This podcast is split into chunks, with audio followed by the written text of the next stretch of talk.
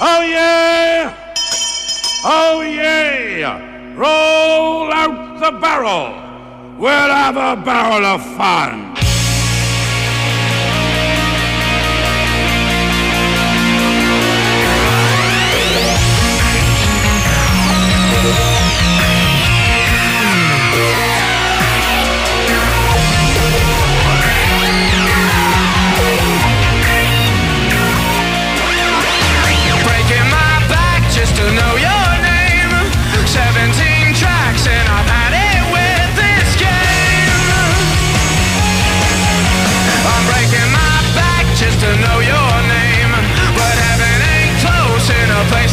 Μπήκουν στο FM στο 94,6 βραδιά κυπέλου, βραδιά μεγάλων συγκινήσεων ε, με τους ε, δύο αγώνες, ε, τους μεγαλύτερους αγώνες της ε, φάσης αυτής να κρίνονται στην ε, Ρώσικη Ρουλέτα από την Άσπρη Βούλα. Νικήτριες οι ομάδες που εκτέλεσαν πρώτες, ε, επιβεβαιώνοντας τον κανόνα που λέει ότι σε μεγαλύτερο ποσοστό η ομάδα που εκτελεί πρώτη κερδίζει και την ε, σχετική διαδικασία.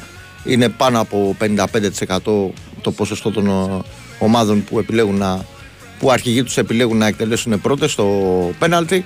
Θα πάμε σε πολύ λίγο σε σχόλια. Διονύσης Δεσίλας θα είναι κοντά, όπως μοιάζει στο μικρόφωνο. Πιστεύω θα έχουμε σε λίγο και Ηρακλή αντίπα. Και περιμένουμε το επόμενο σχόλιο. Something new. Πάμε στον ε, Νίκο Αθανασίου για την ε, πρόκριση του Παναθηναϊκού μέσα στο φαλυρικό γήπεδο, μέσα στο Γιώργος Χαρασκάκης. Νικόλα, καλησπέρα. Χαίρετε και από μένα. Καλησπέρα Κώστα μου. Γεια σου Νίκο. Εδώ είναι και ο Διονύσης, μόλις μπήκε. Καλησπέρα φίλε μου Διονύση. Τι έγινε, Πόσο Νίκο χαίρομαι μου; που σ' ακούω. Πώς Και είσαι εγώ. Διονύση μου; Καλά, καλά, καλά. Καλά είσαι; Για πες μας. Λοιπόν, Εντάξει, νομίζω είναι μια μυθική πρόκληση απόψε του Παναθηναϊκού μέσα στο Καραϊσκάκι και δεν την κάνει μυθική το γεγονός ότι κατάφερε ο Παναθηναϊκός να αποκλείσει τον Ολυμπιακό. Αυτό έχει ξανασυμβεί στο παρελθόν, θα ξανασυμβεί και στο μέλλον ή μπορεί για παράδειγμα να γίνει και το ανάποδο α, κάποια στιγμή. Την κάνει μυθική το γεγονός ότι ο Παναθηναϊκός α, παίρνει αυτή την πρόκληση στη διαδικασία των πέναλτι έτσι, και φυσικά το γεγονός ότι οι πράσινοι έχουν αναγκαστεί να ολοκληρώσουν το παιχνίδι με μια ενδεκάδα την οποία δεν την έχουμε ξαναδεί και δεν θα την ξαναδούμε ποτέ. Ούτε σε προπόνηση θα παίξουν αυτοί μαζί με τίποτα. Ούτε, ούτε για πλάκα. Ούτε για πλάκα. Ούτε σε, Πραγματικά, ούτε σε ναι. διπλά μαχωριστούν δεν πρόκειται να Ναι, το ναι. ξανακάνουν. Το μόνο διπλό που δεν είχε ο Παναθηναϊκός ήταν ε, ξέρω εγώ, να παίζει με δύο τερματοφύλακες στο, στο φινάλε της παράτασης με center for τον ε, Ακαϊντίν, με τον Κότσιρα να έχει αλλάξει 4-5 θέσεις και να καταφέρει να είναι καλός σε όλες. Ε, γι' αυτό το λόγο χαρακτηρίζω αυτή την ε, πρόκληση μυθική γιατί ο Παναθηναϊκός κατάφερε πρώτα και κύρια να ξεπεράσει τον ίδιο του τον εαυτό, να ξεπεράσει την ε, κόπωση, να ξεπεράσει την έλλειψη ενέργειας α, σε ένα παιχνίδι το οποίο ήταν πάρα πολύ κακό, έτσι, στο μεγαλύτερο διάστημά του, αλλά παρά το γεγονός ότι ο Παναθηναϊκός δεν είχε καλή απόδοση σε αρκετά διαστήματα του παιχνιδιού, τέσσερις πολύ μεγάλες ευκαιρίες, έτσι, για να προηγηθεί και να πάρει πολύ σημαντικό προβάδισμα πρόκριση στα προημιτελικά του κυπέλου. Έπεσε πάνω σε ένα καταπληκτικό πασχαλάκι που έκανε τρεις ε, σπουδαίες εμπεβάσεις. Οδηγηθήκαμε στην παράταση και εκεί νομίζω είναι αυτό που λέμε και κάποια, κάποιες φορές έστω και στην υπερβολή μια ηρωική εμφάνιση. Έτσι. Αυτό έκανε ο Παναθηναϊκός και στα 30 λεπτά της παράτασης και έπειτα στη διαδικασία των πέναλτι εκεί που α, πάντα αυτός που περνάει είναι ο πιο ψύχρεμος, ο πιο εύστοχος αλλά και ο πιο ικανός κάτω από τα δοκάρια. Ο Παναθηναϊκός είχε την ε, ευτυχία να βρει σχεδόν όλους του τους ε, εκτελεστές με σωστές αποφάσεις. Έπιασε ο Λοντίγκιν ε, ένα πέναλτι και έκανε πολύ καλά τη δουλειά του και ε, ο Καμαρά με αυτό το πάρα πολύ κακό πέναλτι ε, κλείδωσε την ε, πρόκριση του Παναθηναϊκού στα προημιτελικά του κυπέλου. Όπως και να το κάνουμε, από όποια άποψη και αν το δούμε, νομίζω ότι η μέρα που πέρασε ήταν μια πάρα πολύ όμορφη μέρα για τους φίλους του Παναθηναϊκού από το πρωί μέχρι το βράδυ. Αυτό. Ε, έγινε Νίκο. Να σε καλά φίλε Να μου. είστε καλά. Να σε καλά, καλή συνέχεια. Λοιπόν, θα τα πούμε όλα, θα τα συζητήσουμε όλα. Θα έχουμε αργότερα για Ηρακλή αντίπα. Για αυτή τη, τη βραδιά όπου Παναθηναϊκός και Άρη συνεχίζουν στα πέναλτι. Να πω κι εγώ, ή θα έχουμε συνέχεια σχόλια. Ντίνα, θα έχουμε συνέχεια σχόλια, οπότε θα πω εγώ στη συνέχεια. Ε, Το απίστευτο είναι Διονύση ότι όσο προχωρούσε η διαδικασία στο ντέρμπι των Ιωνίων στα πέναλτι ήταν όλο και καλύτερα τα χτυπήματα. Είδαμε πολύ ποιοτικά χτυπήματα. Πολύ, πέναλτι. πολύ, πολύ. Πραγματικά Και από πολύ. τις δύο πλευρές. Ναι, Εντάξει, τώρα όσο προχωράς στους εκτελεστές, κάποιος δεν θα το εκτελέσει καλά, αλλά ακόμα και αυτοί που πιστεύαμε ότι δεν θα το ρίξουν καλά, ε, έκαναν πολύ καλές εκτελέσεις. Δεν ξέρω αν συμφωνεί και ο Μιχάλης Τσόχος ε, μαζί μας, που τον έχουμε κοντά μας. Γεια σου, Μιχάλη. Γεια σας κύριε, τι κάνετε, πώς είστε; Καλά, καλά. καλά φίλε. Ε, Οκ, ήταν μια βραδιά θρίλερ σε όλα τα επίπεδα όσον αφορά το πώς θα καταλήξουν οι προκρίσεις και στο Άρης ΑΕΚ πέναλτι και στο Ολυμπιακός Παναθηναϊκός πέναλτι αποδεικνύονται πιο ικανοί, πιο τυχεροί στην διαδικασία του πέναλτι ο Άρης για Παναθηναϊκός και παίρνουν την πρόκληση. Είναι και για τους δύο μεγάλη πρόκληση και γι' αυτό πανηγυρίστηκε δεόντως. Ε, Για το ποδόσφαιρο δεν έχουμε να πούμε και πολλά πράγματα, ειδικά στο Παναθηναϊκός, Ολυμπιακός. Ε, δεν ήταν Όχι. ένα καλό μάτς. Όχι. Δεν, δεν έχεις να ξεχωρίσεις κάτι. Μάλλον έχεις να προβληματιστείς λίγο για το επίπεδο του, του ελληνικού πρωταθλήματος το γεγονός ότι οκ, σε ένα ματς που πήγε στην παράταση αλλά στα μέσα του Γενάρη σχεδόν οι μισοί ποδοσφαιριστές αδυνατούν να περπατήσουν στην παράταση. Είναι ένα πρόβλημα μεγάλο και για τις δύο ομάδες αυτό. Ε, όταν θέλουμε να ανταγωνιζόμαστε σε ευρωπαϊκό επίπεδο και οι ομάδες μας θέλουν να κάνουν διακρίσεις σε ευρωπαϊκό επίπεδο δεν είναι πολύ τιμητικό οι μισοί από τους 22 ποδοσφαιριστές να μην αντέχουν να παίξουν μια παράταση στα μέσα του Γενάρη. Αυτό είναι κάτι που ήθελα να το συζητήσουμε Μιχάλη με κάποιον εδώ να το βάλουμε σαν συζήτηση. Είναι πολύ κακή εικόνα που βγάζουν ε, σε μεγάλα διαστήματα γιατί και η ΑΕΚ έχει ένα πρόβλημα και μετά. Αυτό όχι σε όλα τα διαστήματα. Δηλαδή σήμερα ήταν πολύ καλή στο πρώτο μήχρονο, αλλά όσο περνούσε η ώρα και το μεγάλο του όπλο το, το περσινό που ήταν οι αλλαγές που έμπαιναν και άλλαζαν το παιχνίδι, αυτό φέτος ε, τίνει να εξασθενήσει σε μεγάλο βαθμό όσο προχωράμε στη σεζόν. Ναι. Συνέβη και στο ε, Άρης ΑΕΚ αυτό που λες, μόνο που εκεί ήταν ότι δεν είχαν τις ίδιες δυνάμεις. Στο, Ναι, αυτό στο λέω ρε παιδί μου, δια- ότι, παλιά, Ναι, ότι ναι. πέρυσι ξέρω εγώ ότι η μεγάλη διαφορά της ΑΕΚ ήταν ότι μπαίνανε οι, οι second unit να το πω έτσι και γινόταν, άλλαζε το παιχνίδι νόμιζες και ε, ε, πόνταρε στη, στην ισχύ των, των αλλαγών. Τώρα αυτό το πράγμα ε, μπήκαν και πολλοί από αυτούς που μπήκαν ήταν ε, χειρότεροι ακόμα και από εκείνους που βγήκαν την ώρα που βγήκαν, δηλαδή κουρασμένοι ας πούμε υποθετικά, αλλά Στην, στην ΑΕΚ είναι ένα, ένα πρόβλημα που το έχουμε συζητήσει πάρα πολλές φορές που αφορά όλη τη σεζόν ε, σε σχέση με την περσινή σεζόν. Σε κανένα κομμάτι της φετινής σεζόν η ΑΕΚ δεν έχει την ενέργεια και τις αντοχές που είχε την, ε, την περσινή χρονιά. Είναι ξεκάθαρο αυτό και γι' αυτό είναι και αρκετά διαφορετικός ο τρόπος παιχνιδιού της. Δεν είναι πια εκείνη η πιεστική ομάδα που με το pressing ψηλά σε έπνιγε το βλέπεις σε μικρά κομμάτια των παιχνιδιών της ΑΕΚ πια, δεν το βλέπεις στο μεγαλύτερο μέρος όπως το έβλεπες στην περσινή σεζόν. Ε, το αποδίδαμε αυτό μέσα, μέσα στα μέσα Δεκεμβρίου και πολύ δικαιολογημένα το αποδίδαμε. Πολλούς το Μόνο μάζουμε. Η ΑΕΚ να το κάνει αυτό γιατί παίζει ένα μάτι στην εβδομάδα. Θέτουμε τα ευρωπαϊκά μας και με επί της ουσίας ενδιάμεσα στα μάτς τους αγώματος να μην υπάρχουν προπονήσεις, αποθετημασίες για το επόμενο μάτς. Ε, τώρα και λογικό τον τελευταίο ένα μήνα που η ΑΕΚ δεν τα έχει αυτά τα ευρωπαϊκά μάτς και που πήρε και τις ανάσεις στις γιορτές περίμενες ότι αυτό θα βελτιωθεί. Μέχρι στιγμής δεν έχει βελτιωθεί και οπωσδήποτε αρχίζει να γίνεται και ζήτημα προβληματισμού. Και κακά τα ψέματα η ΑΕΚ α, αρχίζει και μετράει αποτυχή σεζόν. Είχε μία στην αρχή της χρονιάς ο πρώτος μεγάλος στόχος να μπει στο ομίλους του Champions League. Δεν το πέτυχε.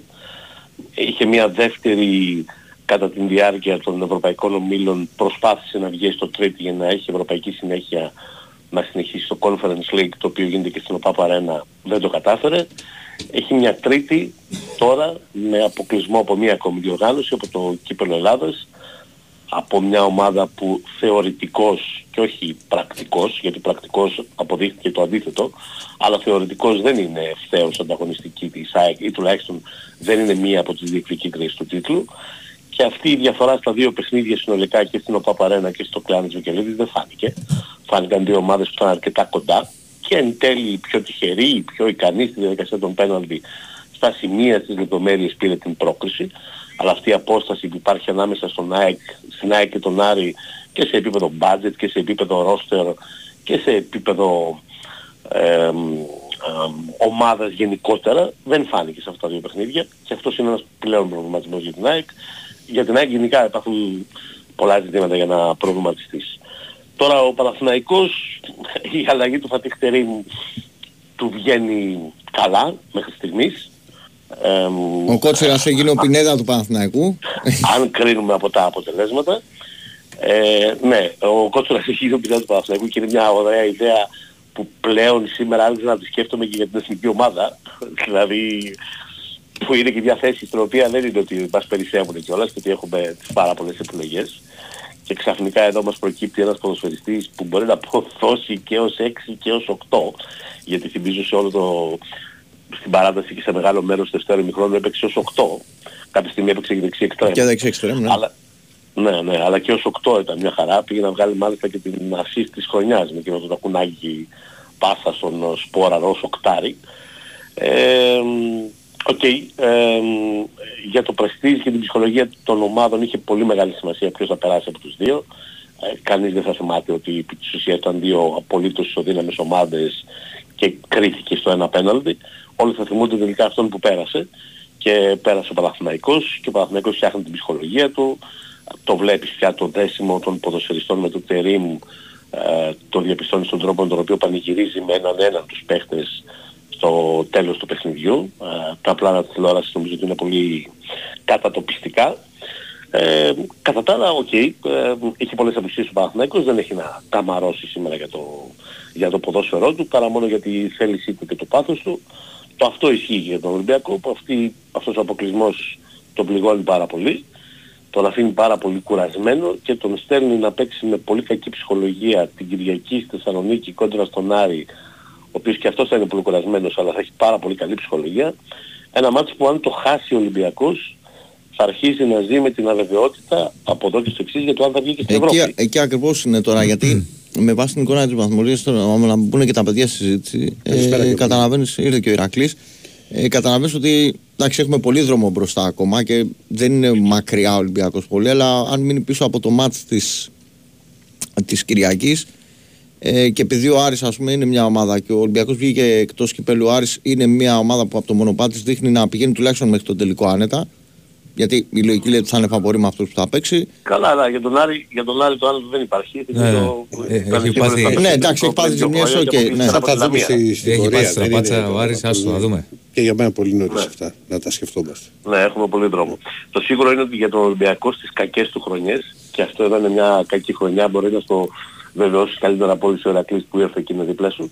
Στις κακές του χρονιές πολλές φορές τον παίρνει πολύ από κάτω και μ, εδώ είναι μια κακή χρονιά το δίχως άλλο για τον Ολυμπιακό και αν υπάρχει ο κίνδυνος να τον πάρει πολύ από κάτω, ξαναλέω ξαφνικά το μάτι με τον Άρη είναι πολύ σημαντικό, με όποιους πάει να το παίξει και σε όποια... Εντάξει, έχει όποια βγει πάρα, πάρα πολλά θα προβλήματα. έχει. Έχει βγει ο Φορτούνης Μιχάλη, έχει βγει ο Μπιανκόν, ο Καμπαρά ένιωσε ενοχλήσεις. Ναι, ναι, ναι, στη μα Δέρμπι. φαίνεται, φαίνεται. Και ο Φορτούνης στο πέρα τέλος από είναι με τις πάγο, ε. τραυματίες, Ε, Ναι, ναι, είναι, Α, δε- σε ναι. αυτά θα δούμε από αύριο. Δηλαδή δεν ξέρω Σωστά. ποιοι θα Αλλά είναι πέρα τώρα. από τις τραυματίες και όσοι δεν είναι τραυματίες, προφανέστατα οι περισσότεροι από αυτούς που έπαιξαν όλο το μάτς είναι κατάκοποι. Και βέβαια και με πολύ κακή ψυχολογία, γιατί δεν είναι και το ευκολότερο πράγμα να χάνεις ε, έναν μεγάλο στόχο, ίσως τον μεγαλύτερο της χρονιάς, ίσως στην πραγματικότητα το μόνο τρόπο που μπορούσε να κερδίσει ο Ολυμπιακός την φετινή χρονιά, να τον χάνεις με, τον, με αυτόν τον τρόπο, στη διαδικασία των πέναλτι, ε, από τον αιώνιο αντίπαλο και μάλιστα ε, έχοντας φτάσει στο να βάλεις ένα πέναλτι και να περάσει και να μην το βάζεις. Η, η ψυχολογία σου είναι πολύ ψυχολογική. Να, Και, και η ψυχολογία, συγγνώμη που σε διακόπτω, το- Μιχάλη μου, είναι, ξέρεις ότι και είναι και η εικόνα του Ολυμπιακού και, και στο δεύτερο μήχρονο και κυρίως και στην παράταση που, που το ψάξε τον γκολ, δεν μπορεί να υπάρξει ξέρεις, κάποιο παράπονο από την προσπάθεια που έχουν κάνει οι παίχτες στο, Όχι. στο σημερινό Ε, παιχνίδι. Δηλαδή ο συμφωνώ. Ολυμπιακός ναι, είναι, σε είναι ένα τέτοια κατάσταση ο άδειασμα. Ολυμπιακός. Ναι, είναι σε τέτοια κατάσταση που δεν είναι καλά, που από την διάθεση, την αυτοθυσία κτλ. κτλ των παικτών του Ολυμπιακού, συμφωνώ απόλυτος, δεν μπορείς να έχεις πα, ε, παράπονο. Α, μ, απλώς είναι σε τόσο κακό φεγγάρι και έχει τόσα προβλήματα και έχει τόσες απουσίες και θέλει τέτοια ενίσχυση που ε, δεν μπορείς να έχεις και πολλές απαιτήσεις. Αλλά στο τέλος της ημέρας, ε, ξαναείπα και νωρίτερα, στο Ολυμπιακός σε χρονιές που τον παίρνει από κάτω, ε, πολλές φορές τον παίρνει πολύ από κάτω και μ, έρχεται μια πολύ δύσκολη σεζόν από εδώ και στο εξής για τον Ολυμπιακό, όπου δεν είναι και πολύ εύκολο το κίνητρο ε, για μια ομάδα σαν τον Ολυμπιακό να αρχίζει να τους ψήνεις παιδιά πρέπει να περάσουμε τον Άρη και πρέπει να πούμε Ευρώπη. Δηλαδή δεν είναι καθόλου εύκολο. Εντάξει, απλά και ακόμα δεν είναι και τόσο δεν πίσω στο δημιουργεί πρωτάθλημα κίνητρο όπως στον Ολυμπιακό στην πραγματικότητα. Μιχάλη, μου, ακόμα και Το να λέω αυτό στραβώσει. πάντα στην περίπτωση που ιτηθεί, ξαναλέω, στο Βικελίδης. Γιατί αν κερδίσει το Βικελίδης, η κουβέντα αμέσως θα ξαναλλάξει. Αλλά αν ηττηθεί στο Βικελίδης και μείνει τόσο πολύ πίσω από τους τρεις και τον πιάσει στο, στον πόντο το πιάνει ο Άρης, αν τον κερδίσει. Στους Αν ε, δεν κάνω πέντε είναι λάθος. τώρα, νομίζω θα πάει στους Α, δύο. Στους δύο. Στους δύο τέλος πάντων. Ε, μετά θα αρχίσει να γίνεται η κουβέντα αν ο, Ολυμπιακός κινδυνεύει να Θα μείνει πάει εκτός Ευρώπης. 35-33 αν δεν με γελάει η μνήμη μου. Να το τσεκάρω Όχι, κιόλας. οκ, ναι, τέλος πάντων σε απόσταση πολύ, το θυμάμαι. Ε, θα αρχίσει να γίνεται κουβέντα από την Κυριακή το βράδυ ότι δεν πάει ο Ολυμπιακός για πρωτάθλημα, προφανώς, και κινδυνεύει να μείνει και εκτός Ευρώπης. Γι' αυτό λέω ότι όσο κομμάτια και αν είναι ο Ολυμπιακός και α, σωματικά και ψυχολογικά, ξαφνικά το μάτι της Κυριακής είναι πολύ σημαντικό για αυτόν, γιατί α, μετά κινδυνεύει να, να εκτροχιαστεί τελείως η σεζόν του. Μάλιστα. Εντάξει, φίλε Μιχάλη. Σε ευχαριστούμε Μιχάλη. Ευχαριστούμε. Περισσότερα το πρωί με Καλή το συνέχεια. Βάιο Καλή συνέχεια, καλή συνέχεια. στις ε, 10 το πρωί με το Βάιο Τσούτσικα. Λοιπόν, συνεχίζουμε. Κωνσταντίνα θα έχουμε άλλο ή να κάνουν οι κύριοι το σχόλιο τους; Α, έχουμε. Θα έχουμε, θα έχουμε. Θα συνεχίσουμε εγώ, τα σχόλια και σιγά, μετά θα πάμε σε εμάς. Ποιον έχουμε; Το πάμε, πάμε κάτω. Πάμε Μπάμπη Χριστόγλου μαζί μας να μας πει και αυτός για το σημερινό παιχνίδι. Έλα, Μπάμπη. Τα χαρά παιδιά. Καλησπέρα. Καλησπέρα. Είδαμε καλό μάτς, ε, δηλαδή είδαμε μάτς αντάξιο των, ε, του Παναθηναϊκού και του Ολυμπιακού. Ο Παναθηναϊκός ο οποίος ήταν καλύτερος στο πρώτο ημίχρονο, έχασε και δύο καλές ευκαιρίες. Ο Ολυμπιακός ανέβηκε πολύ στο δεύτερο ημίχρονο, ήταν κυρίαρχος ε, στο δεύτερο ημίχρονο, έχει χάσει τουλάχιστον τέσσερις κλασικές ευκαιρίες για να κάνει γκολ, δεν τα κατάφερε. Ήταν καλύτερος και στην παράταση για μένα ο Ολυμπιακός, ούτε εκεί τα κατάφερε. Τα κατάφερε όμως ο Παναθηναϊκός στα πέναλτι. Εντάξει, γίνονται αυτά και στις καλύτερες οικογένειες. Έχω να κάνω όμως κάνα δύο παρατηρήσεις, πόρμη διότι ο Αλεξανδρόπουλος ε, ήταν ένας που βοήθαγε πάρα πολύ το κέντρο και δεν ξέρω γιατί τον έβγαλε ο προπονητής. Ελπίζω να μας το εξηγήσει κάποια στιγμή. Ε, και επίσης ε, οι αλλαγές του πριν του ε, Μάρτινς ε, δεν τον βοήθησαν. Ε, να μου πεις η μία ήταν αναγκαστική γιατί έπρεπε να μπει ο Γιανκόν και να μπει ο Ιμπόρα για στόπερ. Εντάξει, οκ. Δεν βοήθησε όμως τον Ολυμπιακό με τα αλλαγές του ο προπονητής. Έφτασε λοιπόν το πράγμα στην παράταση και εκεί ε, εντάξει είναι ρουλέτα την παράταση. Όπως είδαμε χαθήκανε και από τις δύο ομάδες στην αρχή από ένα πέναλτι. Το πιασαν οι τερματοφύλακες. Ε, στάθηκε και ο τυχερός ο Παναθηναϊκός και πήρε το ματς. Αυτά. Πρέπει να το ξεπεράσει και αυτό ο Ολυμπιακός όπως και τα υπόλοιπα. Είναι φανερό όμως ότι το λέω συνέχεια το τελευταίο διάστημα, έχω γίνει γραφικός, ότι ο Ολυμπιακός θέλει ενίσχυση, αλλαγή ψυχολογίας και πολλά άλλα πράγματα. Αυτά. Έγινε, Μπάμπη. Γεια σου, Σε Μπάμπη. ευχαριστούμε πολύ. Σε ευχαριστούμε τώρα; πολύ. Πού πάμε τώρα; Ε, συνεχίζουμε με σχόλια. Θα συνεχίσουμε. Νερατιάς, Βαγγέλη Νερατιάς. Νέρη. Πάμε στον Πάμε στον Νέρη. Νέρη. Γεια σου, Βαγγέλη. Καλησπέρα στα παιδιά. Καλησπέρα. Καλησπέρα Τι γίνεται; και στους ακροατές μας. Ε, εντάξει τώρα είναι ένα, ήταν ένα ζευγάρι που είχαμε έτσι χρόνια να, να μας δώσει τόσο suspense στο θεσμό του κυπέλλου. Αυτό είναι το, το ρεζουμέ. Ε, εκεί που πήγε η ιστορία μετά από αυτόν τον αγώνα στα 120 λεπτά και στη διαδικασία του πέναλτι οι πιθανότητες ε, ήταν ε, ίδιες για τις δύο ομάδες. Ε, στο αγωνιστικό σκέλος το παιχνίδι ξεκίνησε με τον Παναθηναϊκό να μην έχει ακριβώς την ίδια προσέγγιση στον τρόπο που πίεζε τον αντίπαλο το κατέβασμα της μπάλας. Ο Ολυμπιακός από την άλλη πήγε σε μια τακτική που στο Καρβαλιάλ και στη Λεωφόρο απέδωσε με τρεις δυναμικούς ε, κεντρικούς μέσους ώστε να ε, μην αφήσει τον Παναθηναϊκό να κάνει το παιχνίδι που είναι πιο σεταρισμένη και πιο δουλεμένη ομάδα. Το καταλαβαίνει αυτό ο προπονητής του Ολυμπιακού. Σε μεγάλο βαθμό αυτό του βγήκε του Καρβαλιάλ, την αρχή δηλαδή μέχρι ένα διάστημα του αγώνα. Και αυτό που δεν του βγήκε νομίζω είναι ότι όταν μετά έριξε κάποιους παίκτες βαριά χαρτιά όπως ο Ποντένς και ο Γιώβετιτς ίσως περίμενε από αυτούς να κρίνουν καταστάσεις υπό την έννοια ότι και ο Παναθηναϊκός ήταν σε μια πολύ δύσκολη κατάσταση διότι ε, ήταν καλά η ακραίη του επιθετική, βοήθησε ο Σπόραρ, πήγε καλά το κέντρο της άμυνας αλλά δεν πήρε πράγματα από τους χάφτου. Ε, πλην του Κότσερα που ήταν τα λόγια στερεύουν για τον Κότσερα για τρίτο συνεχόμενο τερμπή να κάνει μια τέτοια εμφάνιση και σήμερα και για τόση ώρα. Ε, δεν πήγαν καλά ο Βιλένα με τον Μπερνάρ και αυτό ήταν μεγάλο πρόβλημα για τον Παναθηναϊκό γιατί είχε πάει στο Καραϊσκάκι χωρίς άλλους χαφ και χωρίς λύσεις στο 8 και στο 10 στον πάγκο και εκεί από εκεί πέρα ο Τερίμ άρχισε να κάνει αλχημίες και ε, διάφορα τρικ για να αντέξει το παιχνίδι μέχρι το τέλος. Παρ' όλα αυτά η πλευρά του Παναθηναϊκού είχε και τις τρεις νομίζω μεγαλύτερες ευκαιρίες στο παιχνίδι, τις δύο με το Σπόραρ που ο Πασχαλάκης κάνει σήμερα τρεις φοβερές επεμβάσεις ε, και την ε, πολύ μεγάλη ευκαιρία με το Βέρμπιτ στο τέλος. Ε, νομίζω ότι εντάξει εκεί που έφτασε το πράγμα όποια από τις δύο ομάδες και να περνούσε θα ήταν το, το ίδιο δίκαιο και σωστό. Έτσι, ο Παναθηναϊκός αυτή τη φορά ήταν η δική του σειρά και μια μέρα που ξεκίνησε για τον Παναθηναϊκό πάρα πολύ ωραία με τον Μπακασέτα κλείνει ακόμα πιο ωραία με μια πρόκληση στην έδρα του αιώνιου αντιπάλου και να δούμε τώρα πώς θα, πώς θα παρουσιαστούν οι ομάδες στη συνέχεια γιατί σήμερα πραγματικά καταθέσανε ό,τι είχαν και δεν είχαν μες στον αγωνιστικό χώρο. Έγινε, Βαγγέλη μου. Σε ευχαριστούμε πολύ, Βαγγέλη. Να είσαι Ευχαριστώ, καλά. παιδιά. Λοιπόν, πάμε να πούμε λίγο κι εμείς πώς το είδαμε. Θα κάνω το δικό σας σχόλιο τώρα. Ναι, λοιπόν. Θες Στα, θες εσύ. ωραία, στα γρήγορα. Καταρχάς, εμένα δεν μ' άρεσε το μάτι. Δηλαδή δεν ήταν ένα μάτι το οποίο λες πω πω διεκδίκησε δάφνη ποιότητας. Καλύτερο από τη λεωφόρο, γιατί είχε κάποιες παραπάνω ευκαιρίες, αλλά δεν είναι ότι σα- θαμποθήκαμε ας πούμε, και από το θέαμα και ντέρμπι που λέμε πω πω ντερμπάρα είδαμε. Αλλά κατά την άποψή μου ήταν και αναμενόμενο, ε, γιατί μιλάμε για ένα μάτι στο οποίο κρινόταν πρόκριση σε ντέρμπι, με ό,τι αυτό συνεπάγεται. Δηλαδή είναι και το πέρα από την πρόκληση είναι και το γόητρο. Παίζει Ολυμπιακός Παναθυναϊκό, Παναθυναϊκό Ολυμπιακός. Είναι σημαντικό όπως και να το κάνουμε, γιατί πάντα μια πρόκληση επί του αιωνίου αντιπάλου μένει και ένας αποκλεισμός μένει. Ε, ένα είναι αυτό. Ένα δεύτερο είναι ότι ο Παναθηναϊκός, ε, το μάτι ήταν μοιρασμένο. Είχαν καλά διαστήματα και οι δύο. Ένα κλικ πιο απειλητικός ο Παναθηναϊκός. Υπό την έννοια ότι οι ευκαιρίες που είχε ήταν πιο κλασικές. Δηλαδή του, για τους σπόρα μια του Μαντσίνη και στο τέλος του Βέρμπιτς που θα μπορούσε να πάρει το παιχνίδι στο φινάλε. Είχε και ο Ολυμπιακός φάσεις με το Φορτούνι, με την κεφαλιά του, του Ντόι, με την κεφαλιά του Γιώβετιτς. Έχω την αίσθηση, δεν είμαι και σίγουρος, το βλέπαμε μέσα. Ίσως να ήταν offside. Ναι. Πρέπει, πρέπει να ήταν offside, δηλαδή αν έμπαινε γκολ, ίσως να είχαμε βαρ στο, στην κεφαλιά αυτή. Ε, είναι μια ηρωική πρόκριση, να το πω έτσι, για τον Παναθηναϊκό, γιατί πρώτον είναι πρόκριση επί του αιωνίου αντιπάλου μέσα στο Καραϊσκάκι. Πάντα. Αυτό μένει μέσα στο σπίτι του. Δεύτερον, ήρθε στα πέναλτι. Στα πέναλτι είχαμε να δούμε Ολυμπιακό Παναθηναϊκό, αν δεν κάνω λάθος, τον Κοσκοτάρη. Από το 88, ναι. Ε; Και δεν Το ξέρω αν τελευταίο είχε το- πριν. Τι να σου πω. Πριν Είναι πέναλτι, κα- Καλό ψάξιμο. πριν από το αυτό. 88. Καλό αυτό που λες. Μπορεί και. να Δεν μην θυμάμαι είχε. εγώ. Ναι. Μπορεί να υπήρχε Οπότε, Οπότε, πολύ παλιά χρόνια. αυτό αλλά, από- αλλά μετά το. Α- Ήταν από εκείνο τον τελικό. Δεν είχε. Αυτό από μόνο του το κάνει ε, ιστορικό. Ε, Είναι πρόκριση στα πέναλτι. Ε, δεύτερον, ο Παναθηναϊκός παίρνει μια πρόκριση με πάρα πολύ ψυχή. Γιατί το λέω αυτό, Γιατί είχε πάρα πολλά προβλήματα και πριν πάει στο ντέρμπι και του εμφανίστηκαν προβλήματα και κατά την ώρα του ντέρμπι. Δηλαδή, κάποια στιγμή έπαιζε χωρίς σεντερφόρ. Έβαλε τον Ακαϊντίν σεντερφόρ ο, ο Τερήμ.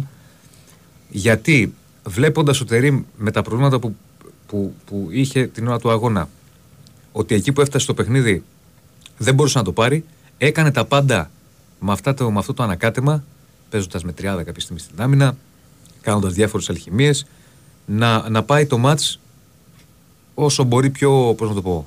Να μην δεχτεί γκολ. Αν το βάλει, το βάλει, αλλιώς να πάμε στα πέναλτι. Αυτό έκανε. Γιατί του δημιουργήθηκαν πολλά προβλήματα. Έφυγε ο Σπόραρ, έφυγε ο, ο, ο Βέρμπιτς, έφυγε ο Μαντσίνη. Ε, Συγκλονιστικός κότσερα. Συγκλονιστικός. Όπου και αν έπαιξε στα χαφ, δεξί εξτρέμ κάποια στιγμή τον είδαμε, ε, κατά τη διάρκεια του αγώνα. Πραγματικά πολλά μπράβο σε αυτό το παιδί που στα τελευταία παιχνίδια κάνει ματσάρες, έκανε και σήμερα. Και μάλιστα, αν ο Σπόρα ήταν εύστοχος σε μια ευκαιρία στο δεύτερο μήχρονο που το έβγαλε. Θα έχει εύστοχος, πιστωθεί που την, το είχε την βγάλει- ασύστημα εκείνη που είπε και ο ναι, Μιχάλης. εύστοχος που το έβγαλε ο Πασχαλάκης τέλος πάντων. Θα ε, είχε πιστωθεί μια assist η οποία θα ήταν και πανέμορφη γιατί είναι τακουνάκι στο δεύτερο ημίχρονο. Εντάξει, εκεί που πήγε πλέον το μάτς στα πέναλτι και σπάσαν καρδιές, ε, εκεί είναι ρουλέτα τα πέναλτι, το έχουμε ξαναπεί. Όποιος και να περάσει δεν μπορεί να πεις κάτι. Έφτασε κοντά ο Ολυμπιακός, δηλαδή έγινε θρίλερ, γιατί βγάζει ο Πασχαλάκης το τελευταίο πέναλτι του Παναθηναϊκού με τον Μλαντένοβιτς. Θυμίζω ότι ο Μλαντένοβιτς είχε εκτελέσει το τελευταίο πέναλτι του Παναθηναϊκού Με στη τη Μαρσέη. Μασαλία, στη Μασέη που το είχε βάλει. Τώρα το βγάζει ο Πασχαλάκης και εκεί που λες ότι είναι μια ανάσα Ολυμπιακός από την πρόκληση, βγάζει ο Λοντίγκιν του. Ποιος ήταν, Ορτέγκα. Όχι Ορτέγκα. Καρβάλιο. Ο Καρβάλιο. Καρβάλιο. Του Καρβάλιο. Καρβάλιο. Ε, Και μετά πάμε στα πέναλτι όπου ε, ε, έρχεται και το χάνει ο, Χα- ο Ξέρεις, όλοι θα Καμαράς, θυμούνται ο τον Καμαρά. Μλαντένοβιτς. Θυμίζω ότι ο Μλαντένοβιτ είχε εκτελέσει το τελευταίο πέναλτι του Παναθηναϊκού Με στη τη Μαρσέη. Μασαλία, στη Μασέη που το είχε βάλει. Τώρα το βγάζει ο Πασχαλάκης και εκεί που λες ότι είναι μια ανάσα Ολυμπιακός από την πρόκληση, βγάζει ο Λοντίγκιν του. Ποιος ήταν, Ορτέγκα. Όχι Ορτέγκα. Καρβάλιο. Ο Καρβάλιο. Καρβάλιο. Του Καρβάλιο. Καρβάλιο. Ε, Και μετά πάμε στα πέναλτι όπου ε, ε, έρχεται και το χάνει ο, Χα- ο Ξέρεις, όλοι θα Καμαράς, θυμούνται ο- τον Καμαρά, αλλά είναι άδικο γιατί είναι πραγματική ευκαιρία για να δώσει την νίκη στον Ολυμπιακό. Ναι. ναι. Είναι του Καρβάλιο. Γιατί εκεί. Ε, ε, εν πάση περιπτώσει τα πέναλτι έτσι είναι, παιδιά. Δηλαδή. Ε, κάποιος θα τα βάλει, κάποιος θα τα χάσει. Η αλήθεια είναι ότι είδαμε καλά πέναλτι. Παρά την κρισιμότητα. Τρομερά Τα πέναλτι. Και περισσότερα όσο ήτανε- πέρναγε η ώρα ήταν και Ναι. καλύτερα και από παίκτη που δεν το περιμένεις. Δηλαδή στους πέντε εκτελεστές που είχαν όποιου. Του Καρβάλιο δεν ήταν καλό. Του Μλαντένος ήταν καλύτερο από του Καρβάλιο. Κάνει εκτείναξη Του- φοβερή ο Πασαλάκης. Ε, αυτό που παραλίγο να βγάλει ο Λοντίκη. Καμαρά δεν τα του, έκανε του πουθενά Ζέλσον out. Μαρτίν που παραλίγο να τον βγάλει Ναι, ο που Λοντίκη τη στο βρήκε- δεύτερο πέναλτι. Την που- βρήκε, που τη βρήκε, ακούστηκε αλλά- δηλαδή πολύ καθαρά Ναι, ναι. ότι την βρήκε. Αλλά μπήκε στα δίχτυα. Ε, και εν πάση περιπτώσει είναι μια πρόκληση για τον Παναθηναϊκό σημαντική γιατί προχωράει στο κύπελο και πετάει έξω τον αιώνιο του αντίπαλο και μέσα στο Καραϊσκάκι. Και επίσης όταν έρχονται τέτοιου τύπου προκρίσεις, το ίδιο θα γινόταν και την έπαιρνε ο Ολυμπιακός, ξέρω εγώ μες στη λεωφόρο, ανεβάζεις πάρα μα πάρα πολύ το ηθικό. Είμαι περίεργος να δω και κλείνω πώς θα παραταχθεί ο Παναθηναϊκός στο μάτς με τον Αστέρα, γιατί έχει τρομερή καταπώνηση. Θυμίζω ότι και ε, είδαμε, έχει που έχει τραυματίσει, είδαμε και σήμερα να μην μπορούν κάποιοι παίκτες να έχουν κράμπες. Μετά τα, μετά Μην την το πάτε παρέλαση. μακριά. Ο χαμός θα Επίσης, είναι πώς θα κατεβούν οι ομάδες, οι τρεις της Αθήνας, την Ναι. Κυριακή με τα προβλήματα που Αυτό θα λέω. έχουν από αύριο στο ιατρικό δελτίο. Αυτό λέω, αυτό λέω. Επίσης, μην ξεχνάμε ότι η καταπώνηση του Παναθηναϊκού είναι ακόμη μεγαλύτερη γιατί είχε και ντέρμπι πριν από λίγες μέρες, μετά από τρεις μέρες με την ΑΕΚ. Δηλαδή δεν έπαιζε ένα μάτσο το οποίο ήταν πιο, πώς να το πω, χαλαρό. Ήταν ντέρμπι, ήταν με την ΑΕΚ.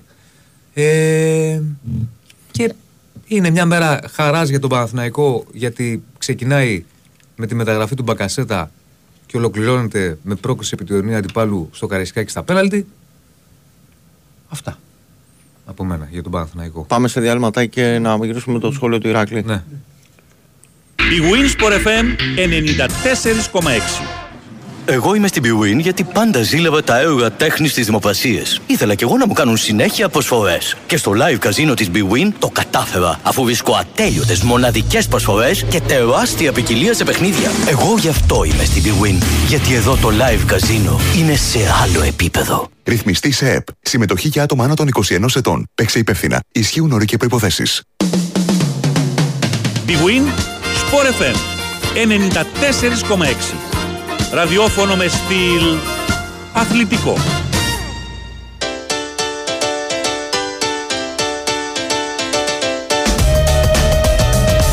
Μπήκαμε στο FM 94,6 η συμπράξη εκτάκτως στο το ναυτεράδιο με τους ναι. Expert εδώ για ε, σήμερα. Αυτεράδιο θα είσαι. Αυτεράδιο θα είσαι. Expert Σαββατοκύριακο. Ναι. Αυτεράδιο θα είσαι. Θα Λοιπόν, ήθελα να κανείς μας άλλος αλλάξει μας. το όνομα της εκπομπής. Ναι, σύμπραξη πάρε παιδί μου. Ναι, Εντάξει, δεν ναι, υπάρχει. ναι. Λοιπόν, για πάμε στον Ηράκλειο. Ναι. Λοιπόν, κανένα παράπονο ούτε από τους παίκτες που είχαν τα πέναλτι, ούτε από την προσπάθεια των, των παίκτων του Ολυμπιακού. Ε, στο πρώτο μήχρονο ο Μαραθυνικός ήταν καλύτερος, πάντα και καλύτερα, είχε καλύτερη κυκλοφορία, ο Ολυμπιακός δεν απείλησε. Δηλαδή η μόνη καλή προϋπόθεση που υπάρχει είναι που δεν βρίσκει την μπάλα ο Ναβάρο από το, στο 7 από τη, την πάσα από τη σέντρα ε, του Μασούρα. Ε, αλλά από το δεύτερο ημίχρονο και μετά ο, ο Ολυμπιακός ήταν καλύτερος στα δικά μάτια. Ναι, είχε ο Παναθηναϊκός στις δύο πολύ μεγάλες φάσεις στο δεύτερο ημίχρονο με το Σπόραρ και το, και το Βέρμπιτς, αλλά είχε και ο Ολυμπιακός τι, τις καλές στιγμές και ήταν αυτός ο οποίος έψαχνε πολύ περισσότερο τον γκολ σε σχέση με τον, ε, με τον Παναθηναϊκό. Δηλαδή ήταν, τις έχετε ακούσει φυσικά, ήταν του Φορτούρη, ήταν η κεφαλιά του Ντό, ήταν το σου του Μασούρα, ήταν το γύρισμα του Μασούρα στη φάση που τραυματίστηκε ο Λοντίκιν, που ήταν πολύ καλή προϋπόθεση, δηλαδή τα, τη βρήκε ο, τη βρήκε ο Λοντζίκη και η μπάλα δεν έφτασε στο, στο Ναβάρο που είχε κάνει την κίνηση. Α, ο Ολυμπιακός το έψαξε τον γκολ και μάλιστα ο, ο Καρβαλιάλ βλέποντας ας πούμε, και τις επιλογές που είχε στο, στον πάγκο έβγαλε το, το 90 λεπτό με μία αλλαγή. Δηλαδή έβγαλε τον Αλεξανδρόπουλο και έβγαλε τον Ποντένσε. Άλλη κίνηση δεν έκανε. Α, γιατί ήξερε πώς είναι η, η ομάδα, την κατάσταση στην οποία βρίσκονται α, οι παίχτες. Δηλαδή στον πάγκο, ας πούμε, ήταν ο Ιμπόρα που είχε να παίξει πάρα πολύ καιρό. Ήταν ο, ο Μαρτίνς, ο Ζέλσον, ο οποίος ε, που είναι δείχνει, δηλαδή μήπως θα, νομίζω θα φάνηκε και από την τηλεόραση σε αυτό το τέταρτο το οποίο αγωνίστηκε στο, που μπήκε την έρεξη το, α, του δευτέρου χρόνου της παράτασης το πόσο ποιοτικός ε, παίκτης είναι είναι και ένα συγκεκριμένο χρονικό διάστημα. Ε, το δούλεψε αρκετά το μάτσα, είχε και ο Ολυμπιακός δηλαδή και η αλλαγή του Φορτούνη θεωρώ ότι είναι μ, αναγκαστική γιατί έβαλε πάγο στο πόδι. Θα τα δούμε αυτά στην πορεία και ο Μπιανκόν. Στην, πα- στην παράταση επίσης ο Ολυμπιακός είναι ο μόνος ο οποίος πιέζει και δεν έχει κινδυνεύσει καθόλου σε αυτό, το, σε αυτό το μισάωρο. 34 λεπτά ουσιαστικά μαζί με τις καθυστερήσεις και έψαξε το, το γκολ. Υπάρχει η κεφαλιά και ήταν και φοβερός συνδυασμός του Γιώβετιτς, όπως επίσης ήταν πολύ καλή ευκαιρία α, και που άφησε την μπάλα από την πάσα του Βρουσέ κάτω από τα πόδια ο Γιώβετιτς και έφυγε ο Μαρτίνς ο οποίος πλάσαρε από δύσκολη βέβαια θέση και η μπάλα πέρασε παράλληλα α, με την αιστεία του, του Λοντίκιν. Τώρα στα πέναλτι ο Ολυμπιακός επειδή εκτελούσε δεύτερος είναι πάντα ότι είχε το, το βάρος ότι έπρεπε να, να έρθει στο χέμα όπως ο Παναθηναϊκός, ο Παναθηναϊκός ξεκίνησε με τέσσερα έστοχα πέναλτι ε, πολύ μεγάλη ευκαιρία για να πάρει την πρόκριση ε, και πολύ άσχημο, άσχημο πέναλτι του, α, του Καρβάλιο, πολύ άσχημο το πέναλτι του Καρβάλιο. Εκεί θεωρώ ότι γυρίζει η ψυχολογία στις εκτελέσεις, γιατί ήταν έτοιμοι να πανηγυρίσουν οι παίκτες του Ολυμπιακού. Ακριβώς, ναι. Αλλά αυτό δεν, δεν συνέβη. Δεν ήταν ένα πέναλτι ότι χάθηκε το δεύτερο ή το τρίτο. Είναι, το, είναι πέναλτι. Είναι πέναλτι νίκη. Buzzer πρόκριση. beater. Buzzer Το beater. βάζεις- Το βάζεις και τέλος. Ναι, δηλαδή ήταν έτοιμοι να πανηγυρίσουν. Ο Καρβάλιο πέσανε πάνω του και εντάξει, ήταν λογικό. Και φτάσαμε στο τελευταίο πέναλτι όπου ο Καμαρά, ο οποίος ήταν πάρα πολύ καλός όλο το μάτς ε, δεν το, δεν το εκτέλεσε καθόλου καλά. Πα- Αλλά πήγε ψηλά και, και, πέρα, και πέρασε out. Ναι, είναι άσχημο που, που μια άσχημη συνθήκη ο αποκλεισμός από το Παναθηναϊκό, δεν συζητιέται.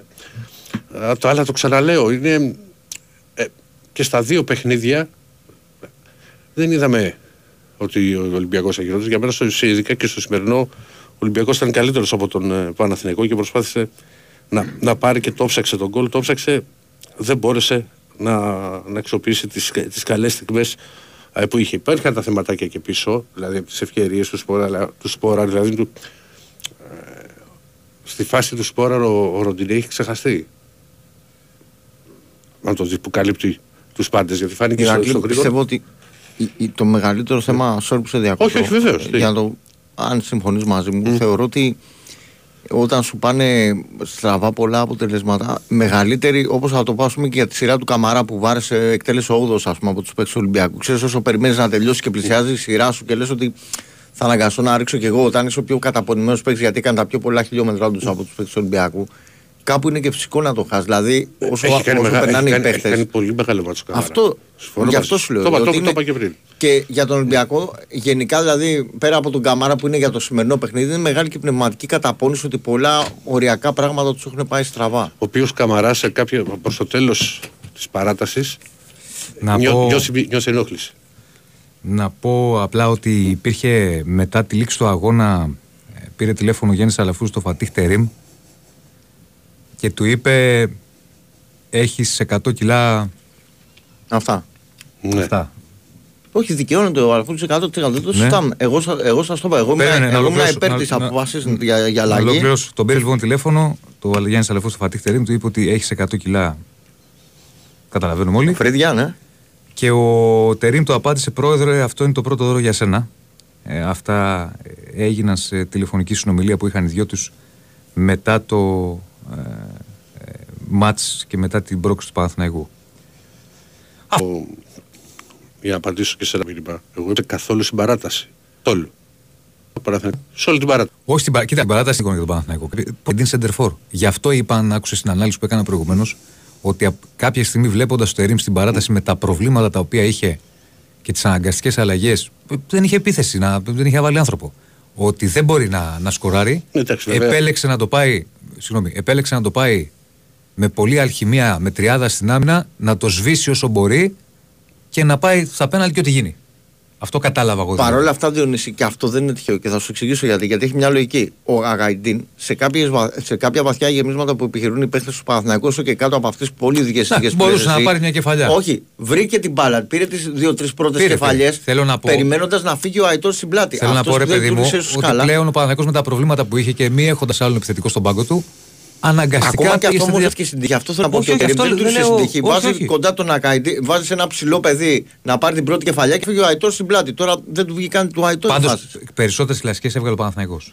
Ευκαιρίες στο μάτς. Τις μεγάλες που είναι, είναι Ναι. του, του Σπόρα είναι και Του Σπόραρη 2, του Δεν Βέρμπης διαφωνώ σε και αυτό. του Μαντσίνη. Δεν διαφωνώ σε αυτό. Πλέον σου λέω ότι από το δεύτερο εμίχρονο και μέχρι και Στην το παράταση.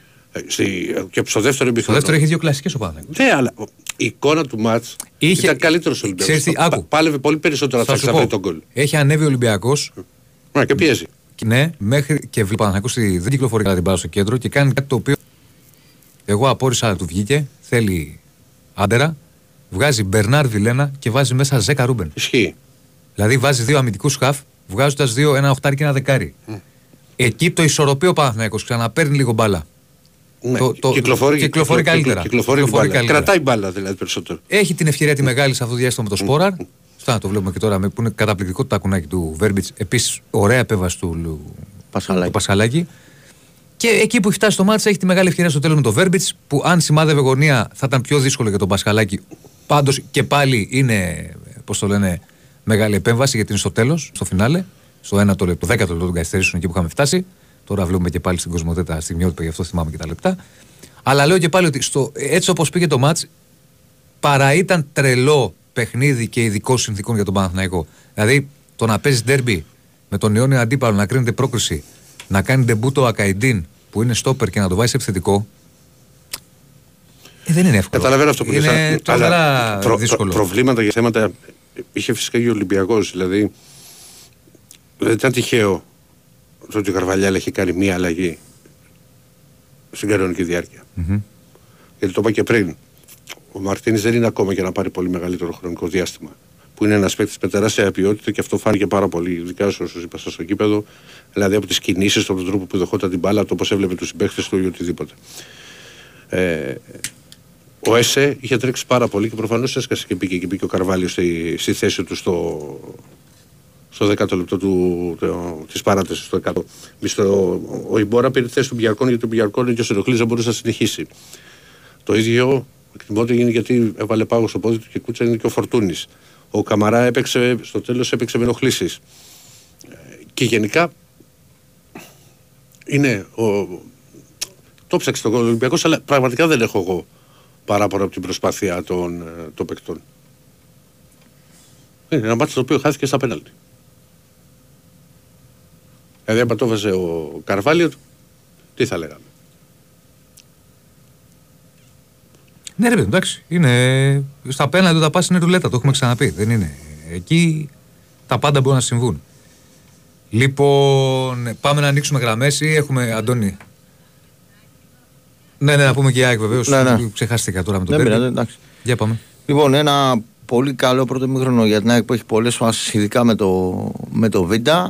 Ε, η ΑΕΚ δεν καθάριζε στο πρώτο μήχρονο την πρόξη που θα μπορούσε να βάλει και δεύτερο γκολ και να τελειώσει. Είχε δύο στιγμές ο Άρης στο πρώτο μέρος ε, πάλι από προσωπικά λάθη ε, παικτών της ΑΕΚ. Το ένα του, το λάθος του, του Γιόνσον. Ε, και στην άλλη περίπτωση ήταν από προσωπικό λάθος ε, ή στη φάση που έκανε ο Άρης. Στο δεύτερο ημίχρονο η ΑΕΚ δέχεται τον γκολ από στημένη μπάλα και αυτό είναι ένα πρώτο στοιχείο προβληματισμού γιατί είναι το τρίτο γκολ που δέχεται σε δύο παιχνίδια από στημένη φάση χωρίς να μπορεί να κάνει αντίδραση. Ε, το θέμα με, τη, με τον τρόπο που αμήνεται η ΑΕΚ σε ζώνη είναι σοβαρό γιατί βγαίνει ο Σέντερφορ της αντίπαλης ομάδας με το, με το Ρότα. Ε, και από εκεί και μετά αρχίζει το, το πρόβλημα με τις αλλαγές γιατί οι αλλαγές που κάνει η ΑΕΚ ε, ε, πέρα από του πύλου που θε- θεωρώ ότι είχε και το σκοπό να μην φορτωθεί ήταν ήδη φορτωμένη και με, και με δύο κίτρινες κάρτες σε ακραίη μπακ ε, οι αλλαγές και του Πισάρο και του Πόρσε πολύ περισσότερο ε, δεν δίνουν το παραμικρό. Να πεις ότι ο Αράχο πάντα παλεύει, πιέζει και τα λοιπά, δεν δίνουν το παραμικρό και αυτό αρχίζει και γίνεται, και γίνεται μεγάλο πρόβλημα. Ο Φερνάνδε, εντάξει, δικαιολογείται σε έναν βαθμό γιατί είναι σε, σε φάση ε, επανένταξη τέλος πάντων. Τώρα προσπαθεί να πάρει κάποια λεπτά συμμετοχή και να ξαναμπεί μετά από ένα εξάμεινο που, που έλειψε. Ε, αυτό είναι το, το κυριότερο πρόβλημα. Δηλαδή ότι το μεγάλο όπλο που ήταν ε, οι αλλαγές στη ΣΑΕ και οι παίχτες που ερχόντουσαν από τον πάγκο να αλλάξουν την, ε, την κατάσταση ε, φέτος δίνουν πολύ λίγα πράγματα. Και φυσικά υπάρχει και το ζήτημα. Δεν είναι νέο, δεν θα πούμε κάτι ούτε που θα προσβάλλει κανέναν ούτε οτιδήποτε. Αλλά μια και έχει θέμα με τον τερματοφύλακα όταν ε, δεν μπορεί σε πέντε εκτελέσεις, γιατί ούτε στο Φετφατζίδη που πήγε out έπεσε σωστά ο Αθανασιάδης, να μην μπορείς καν να επιλέξεις την, ε, τη σωστή πλευρά σε μια διαδικασία που τουλάχιστον ο Αθανασιάδης είχε την φήμη τέλος πάντων ότι μπορεί να τα καταφέρει κάπως καλύτερα. Και πολλοί φίλοι άκουγα και το μεσημέρι της ΑΕΚ περίμεναν ότι ε, τέλος πάντων μπορεί να εξηλαιωθεί για όσα λάθη έχει κάνει μέσω της διαδικασίας στον πέναλτι. Δεν έγινε ούτε αυτό. Ο Κουέστα έπιασε δύο. Τώρα στο κομμάτι της γιατί η ΑΕΚ έχει την φάση του Ροζ να παραπονιέται στο, στο σούτ ότι ε, υπάρχει πέναλτι. Είναι μια φάση που καθαρά πρέπει να τη δεις από το βάρ και να την εξετάσεις πολλές φορές. Ε, η δική μου αίσθηση είναι ότι πρώτα κάνει επαφή στο σώμα, μετά στο χέρι στήριξη, αλλά δεν είμαι σίγουρος αν έχει βρει στο δεύτερο χέρι, θέλω να το ξαναδώ. Θεωρώ πάντως ότι γενικά ε, μια ομάδα που έχει τέλος πάντων ε, υπάρχει ε, ένα background με το διαιτή ότι την έχει ευνοήσει σε προηγούμενο παιχνίδι δεν είναι καθόλου καλό να τον βρει μπροστά της σε ένα άλλο κρίσιμο παιχνίδι. Ε, σφύριζε πολύ και νομίζω ότι αυτό κάθε άλλο παρά ήταν ε, καλό για την ομάδα που θέλει να παίξει και ήταν η άξιση στην προκειμένη περίπτωση. Ε, εντάξει, με βάση την εικόνα των τελευταίων αγώνων, εγώ θα το πω ότι ο Άρης παίρνει μια πρόκριση ε, που έδειχνε ότι ερχόταν ε, γιατί όταν μια ομάδα προσπαθεί και παλεύει και παίρνει καλά αποτέλεσματα, κάποια στιγμή θα πάρει και ένα μεγάλο αποτέλεσμα. Δεν έχει σημασία σε ποιο θεσμό, αλλά θα έρχονταν κάτι πολύ καλό για τον Άρη με την προσπάθεια που έχει καταλαβάλει τον τελευταίο καιρό και με τη δουλειά που έχει κάνει ο, ο Άκης Μάτσος για να δώσουμε και τα εύσημα στον ε, νικητή. Αυτά και από μένα. Μάλιστα. Λοιπόν, θα πάμε, σε. Πολύ... Όχι, θα πάμε πρώτα σε Αντώνη Καρπετόπουλο. Ναι, να κάνουμε. Χρόνια πολλά σε Αντώνιδε, Ανάσιδε, Ναι. Αντωνίες, Αθανασίες. Αθανασίες κτλ. Γιατί ε, περνάμε από τη μία γιορτή στην άλλη. 17 ήταν τον Αντώνη, τον 18 Ναι. το Θανάσιδον. Θα του πούμε και στον χρόνια Αντώνη πολλά. Γεια σου, Καρπετόπουλο. φίλε. Χρόνια πολλά. Εγώ του τάπα στο τηλέφωνο. Τον έχουμε; Α, Έλα, τον, σένα, ναι, ναι, σένα, σε σένα. σένα λέμε. Χρόνια πολλά. άκουγα. Ευχαριστώ, ευχαριστώ Διονύση. Να σε καλά, να σε καλά.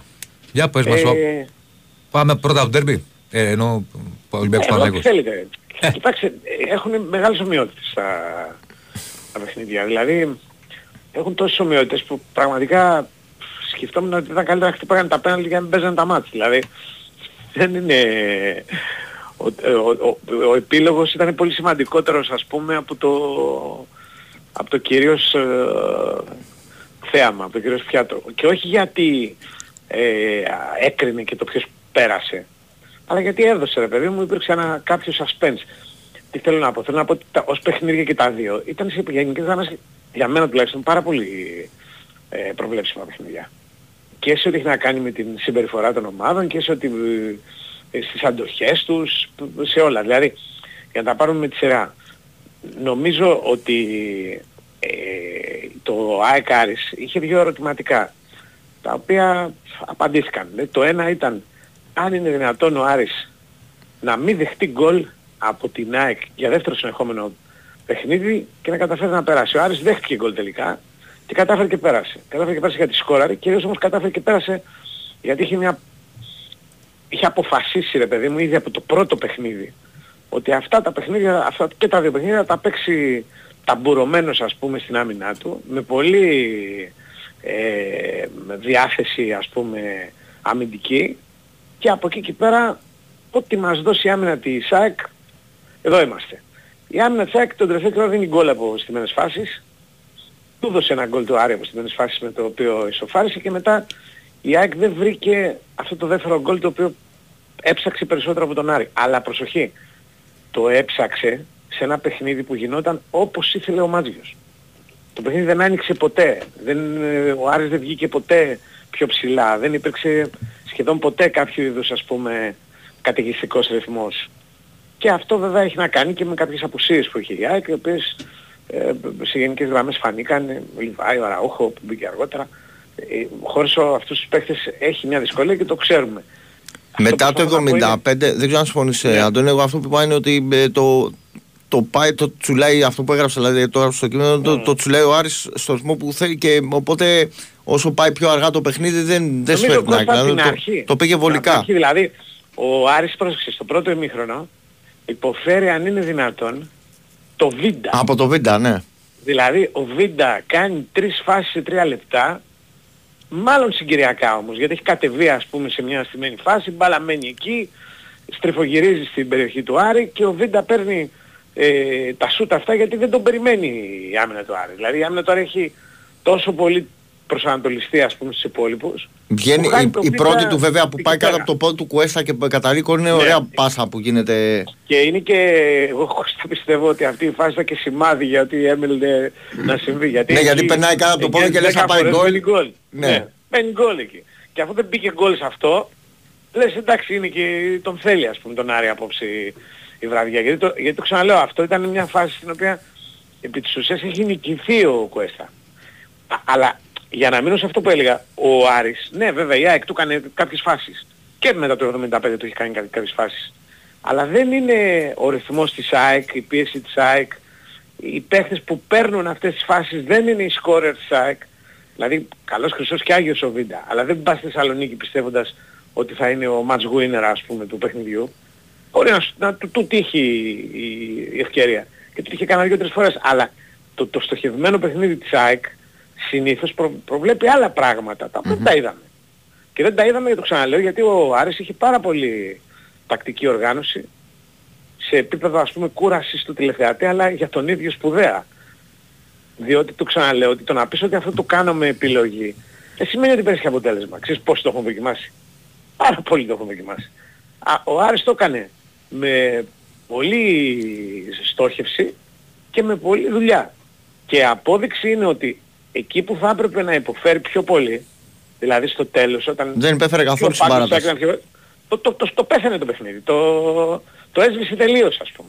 Και με το Λοιπόν. Φετφατζίδη μέσα πήρε και δύο-τρία στημένα τα οποία άσχετα αν δεν Βεβαίως. ήρθανε. Ε, είχε ναι. καλές προϋποθέσεις, ξέρω με κάποια Έκανε απευθείας μια, εκτέλεση. δυο, μια δυο προϋποθέσεις, ναι, που Ναι. δεν, είχε, δεν είχε προηγουμένως. Λοιπόν, στη, στη δε διαδικασία των πέναλτι, όταν από τη μία πλευρά υπάρχει Αθανασιάδης για τον οποίο μουρμουρίζουν στην ΑΕΚ, δεν θυμάμαι από πότε, και στην άλλη ο Κουέστα που είχαν πέσει όλοι πάνω του για να μπει να παίξει, γιατί πίστευαν ότι αυτός είναι ο άνθρωπος που μπορεί ας πούμε Να καθορίσει δώσει το... την πρόκριση. ναι. Όχι στη διαδικασία των πέναλτι, να δώσει την πρόκληση με την παρουσία του. Δηλαδή ότι είναι ο σούπερ απαραίτητος. Ε, αυτό το πράγμα έστω και με τα φυσικά στο τέλος ας πούμε μέτρησε. Ε, να δούμε τώρα τι θα, τι θα κάνει ο Άρης ακριβώς. Γιατί ο Άρης έχει στόχο το κύπελο χρόνια τώρα. Αυτή τη φορά μοιάζει να είναι ένα βήμα από τον τελικό τουλάχιστον. Αλλά είναι και μια ομάδα η οποία σε αυτό το βήμα έχει κάνει τα προηγούμενα χρόνια του κόσμου τα απίθανα. Μπορεί Δηλαδή, να γλιστρήσει το Λαμία, τελευταίο έχει- σκαλοπάτι πριν το τελικό. Ακριβώς, ακριβώς, μπορεί να γλιστρήσει ακριβώς. Αλλά κατά τα άλλα, ε, με, με την πρόκριση αυτή νομίζω ότι ο, ο τελικός τουλάχιστον το αξίζει. Για, το ξαναλέω, όχι για το θέαμα, αλλά για την τρομερή στόχευση και την τρομερή προσπάθεια. Το άλλο παιχνίδι δεν είχε αυτό το χαρακτήρα. Δηλαδή, ε, νομίζω ότι ήταν περισσότερο μια διεκπαιρέωση. Κάποιος θα περνούσε από τους δύο, το Ολυμπιακός Παναθηναϊκός. Δεν είδα, δεν μπορώ να πω ας πούμε ότι υπήρχε κάποιο είδους χαρακτήρας δικαιοσύνης. Σου βάζω μέσα και τα προηγούμενα παιχνίδια. Ήταν ο Παναθηναϊκός καλύτερος ε, στο πρώτο ημίχρονο. Είχε νομίζω και στο δεύτερο ημίχρονο τη μεγαλύτερη ευκαιρία που γίνεται στο μάτς που είναι αυτή στο τέλος. Δηλαδή τα σημεία ας πούμε αν ήταν παιχνίδι box θα έλεγα ότι ήταν υπέρ του Παναθηναϊκού στο 90 λεπτό. Αλλά είναι πολύ κακή η, η γενικότερη συμπεριφορά του στην παράταση. Ε, ρισκάρει πάρα πολύ και έχει μια εικόνα η οποία θύμισε πάρα πολύ το τελευταίο 15 λεπτό Με την ΑΕΚ. α, με την ΑΕΚ, με Ναι. τη διαφορά ότι αυτό δεν κέρδιζε. Δηλαδή με την ΑΕΚ η, η όποια οπισθοχώρηση κατά τη γνώμη μου οφείλεται και στο ότι η ΑΕΚ ρισκάρει και ο Ολυμπιακός ρισκάρει και με τους παίχτες που έρχονται από τον πάγκο. Δηλαδή αυτό το πράγμα... Ο Ολυμπιακός εντάξει, ρίσκαρε πολύ και όταν βγήκε ο Αλεξανδρόπουλος και Το πήγε ο καταλαβαίνω. Καρβάλιο. Ναι, ναι, ήταν- έγινε, ναι, Βέβαια ναι, του έγινε βγήκε, πιο- ξέρεις, από ώρες περιπτώσεις. ήταν πιέζει ο Ολυμπιακός. Α, ναι, έγινε πιο πιστικός, αυτό ήθελα να πω. Και αν είχε ένα μεγάλο πρόβλημα, αν είχε ένα πρόβλημα Ολυμπιακός στον καιρό του Καρβαλιάλ, το οποίο δεν, δεν ξέρω πώς μπορεί να το λύσει, γιατί είναι ότι πατάνε την περιοχή ελάχιστοι παίχτες. Δηλαδή, σήμερα σε αυτό το διάστημα της υπεροχής, το που κρατάει περισσότερο την μπάλα, τον έχει τριμώξει τον uh, Παναθηναϊκός, στην περιοχή του Παναθηναϊκού λείπει στο πολύ δύο παίχτες.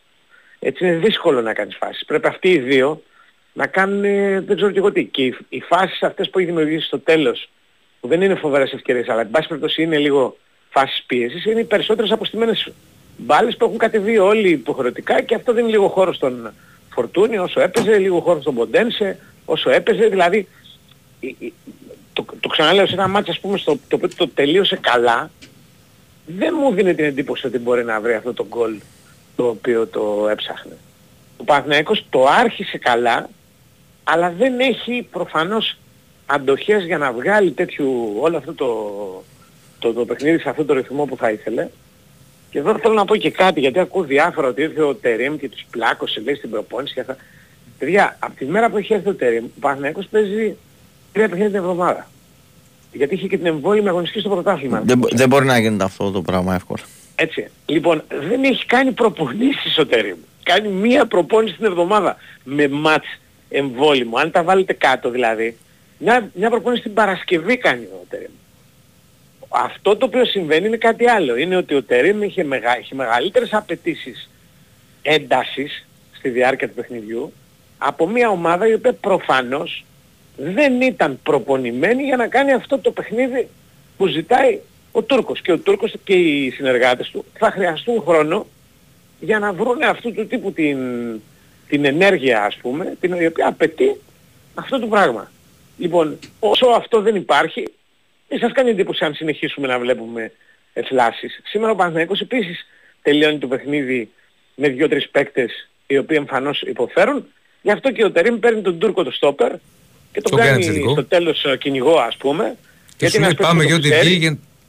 Βγει. Με Ε. στόχε, και σου λέει έτσι όπως το είδα εγώ εκεί. Σου λέει δεν Ναι. μπορώ. Δεν, έχω προβλήματα φοβερά. Είχα Έχω από πριν. άλλο, ναι, ναι. Μου κάνετε και τώρα. Ναι. Πάμε ό,τι βγει να το πάμε στη- στα πέναλτι. Έτσι το βλέπω εγώ. Δε, δε, όχι, εγώ- εγώ πιστεύω ότι ο, το, δεν διαφωνώ. Εγώ πιστεύω ότι στην τρέλα του Τερίμ περιμένεις ότι μπορεί να βρει ακόμα και γκολ. Αλλά λέει θα βάλω ένα πιο ψηλό ας πούμε μπροστά. Ένα που το ξέρω, θα παίξει για μένα, θα σκιστεί για μένα. Θα παίξει ένα, μια- ένα ρόλο που δεν γνωρίζει. Αλλά που πας περιπτώσει ρε παιδί μου θα βάλει το κορμί του, μπορεί κάτι να, με- να, κάτι να μου δώσει, κάτι να με βοηθήσει. Γιατί αν έκανε αυτό που λες εσύ Διονύση, θα τον έβαζε το, το στόπερ, ένα στόπερ. Δηλαδή θα έπαιζε με τρεις παίχτες στο τέλος ίσο, παιδιά κρατάτε με έναν που δεν το έκανε αυτό. Έβαλε Η τριάδα πίεση πάντως. του ίσα Έβαλε το ίσα- Σέντεφελτ. Ναι, πολύ αργά.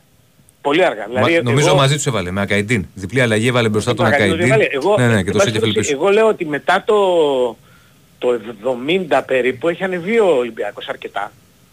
Αλλά δεν βλέπω το, τον ε, Τερίμ, άλλο Παναθηναίκος, να πάει στη λογική του να το πάω στα πέναλτι. Όπως με τον τρόπο του το προσπαθεί. Το προσπαθεί και ο Καρβάλιο, ε, το πράγμα φτάνει στα πέναλτι και εκεί γίνεται κάτι το οποίο εγώ θεωρώ ότι είναι, δεν ξέρω, εκτός λογικής.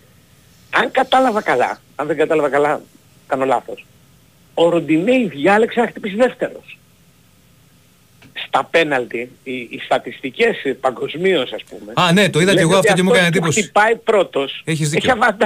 Αβαντάζ. Έχει πάρει, Δηλαδή- πάνω που το λες, Ε, έχει δεν το πάρει παρατήρησα. το νόμισμα, ε, από την τηλεόραση φάνηκε. Ναι. Το νόμισμα Ναι, είναι, ναι. το, το έχει πάρει ο Ολυμπιακός, ο Ροντινέη, Ναι. και ο Ροντινέη Ναι. επιλέγει εστία, αλλά λέει εγώ δεύτερος. Πρώτος ε, δείχνει το Δεύτερος, Ρούμπερ ναι, και του λέει αυτό- πρώτος εσύ. αυτό- Μου έκανε για μένα Μπορώ να εντύπωση, γιατί καταλάβω. συνήθως ο Αυτό- αυτό πρώτος πραγματικά, δηλαδή- έχει πλεονέκτημα. Ξέρω, ο πρώτος, ο πρώτος στη διαδικασία του πέναλτι έχει ένα τεράστιο πλεονέκτημα. Βέβαια, βέβαια, βέβαια. Έτσι, διότι αρκεί μια επέμβαση πολλές φορές για να σου δώσει... Να σου ανεβάσει η μια επέμβαση ψυχολογία. Στον και τερματοφύλακα. το- Αν, αν το πιάσει πρώτος ο τερματοφύλακας και είναι ξέρω εγώ το τέταρτο πέναλτι, καλή θα τελειώσαμε. Ναι. ναι. Εδώ πέρα ο Ροντινέη διάλεξε ανάποδο. Με το, το αποτέλεσμα ήταν να βάλει δύο φορές τον Ολυμπιακό στη διαδικασία ας πούμε του match ball, διότι πρέπει και να το πιάσει ο Πασχαλάκης και το έκανε, αλλά να το βάλει και αυτός ο οποίος ακολουθεί. Και ο Καρβάλιο δεν το βάλε. Και ο Καρβάλιο είναι ο πραγματικός μοιραίος. Ο Καμαρά βρέθηκε σε αυτή τη διαδικασία, δεν έχει πάει πέναλτι ο άνθρωπος. Τόσο καιρό στην Ελλάδα. Υποχρεωτικά έπρεπε να πάει κάποιος γιατί είχαμε περάσει πέντε πρώτοι.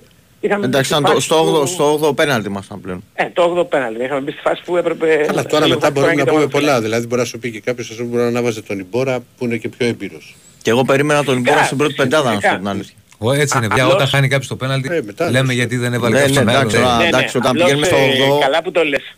Γιατί βέβαια ότι κάποιος θα το πει. Να θυμίσω ότι οι πέντε αυτοί δηλώνονται.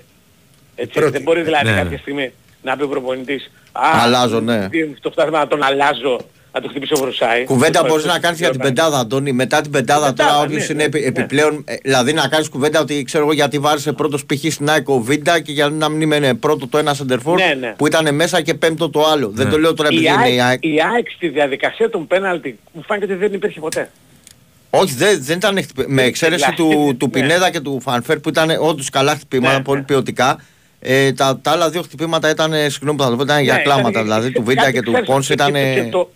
Και- και το- Εγώ το λέω ρε παιδί μου και σαν διέστηση. Δηλαδή από την ώρα που πήγε...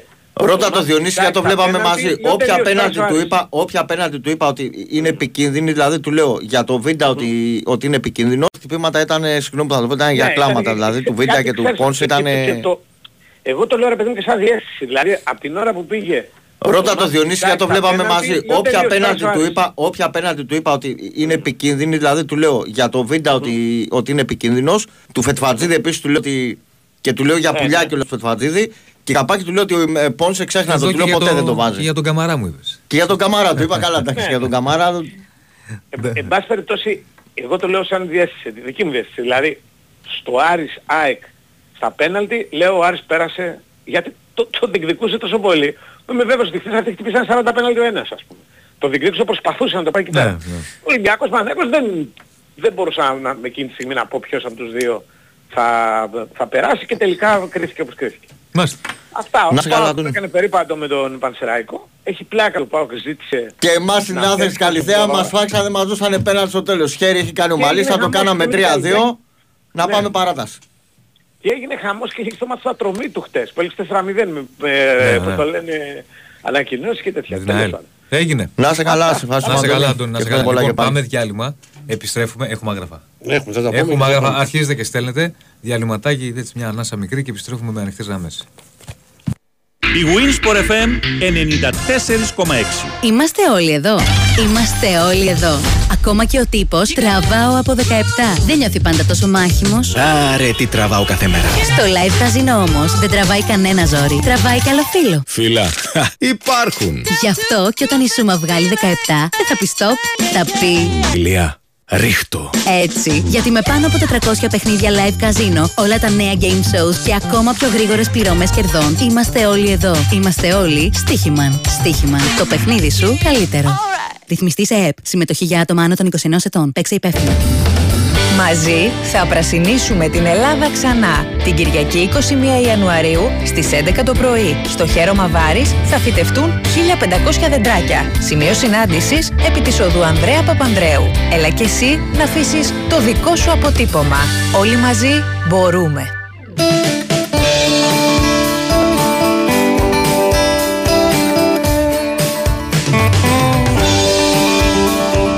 Big Win Sport FM 94,6. Η αθλητική συχνότητα της χώρας.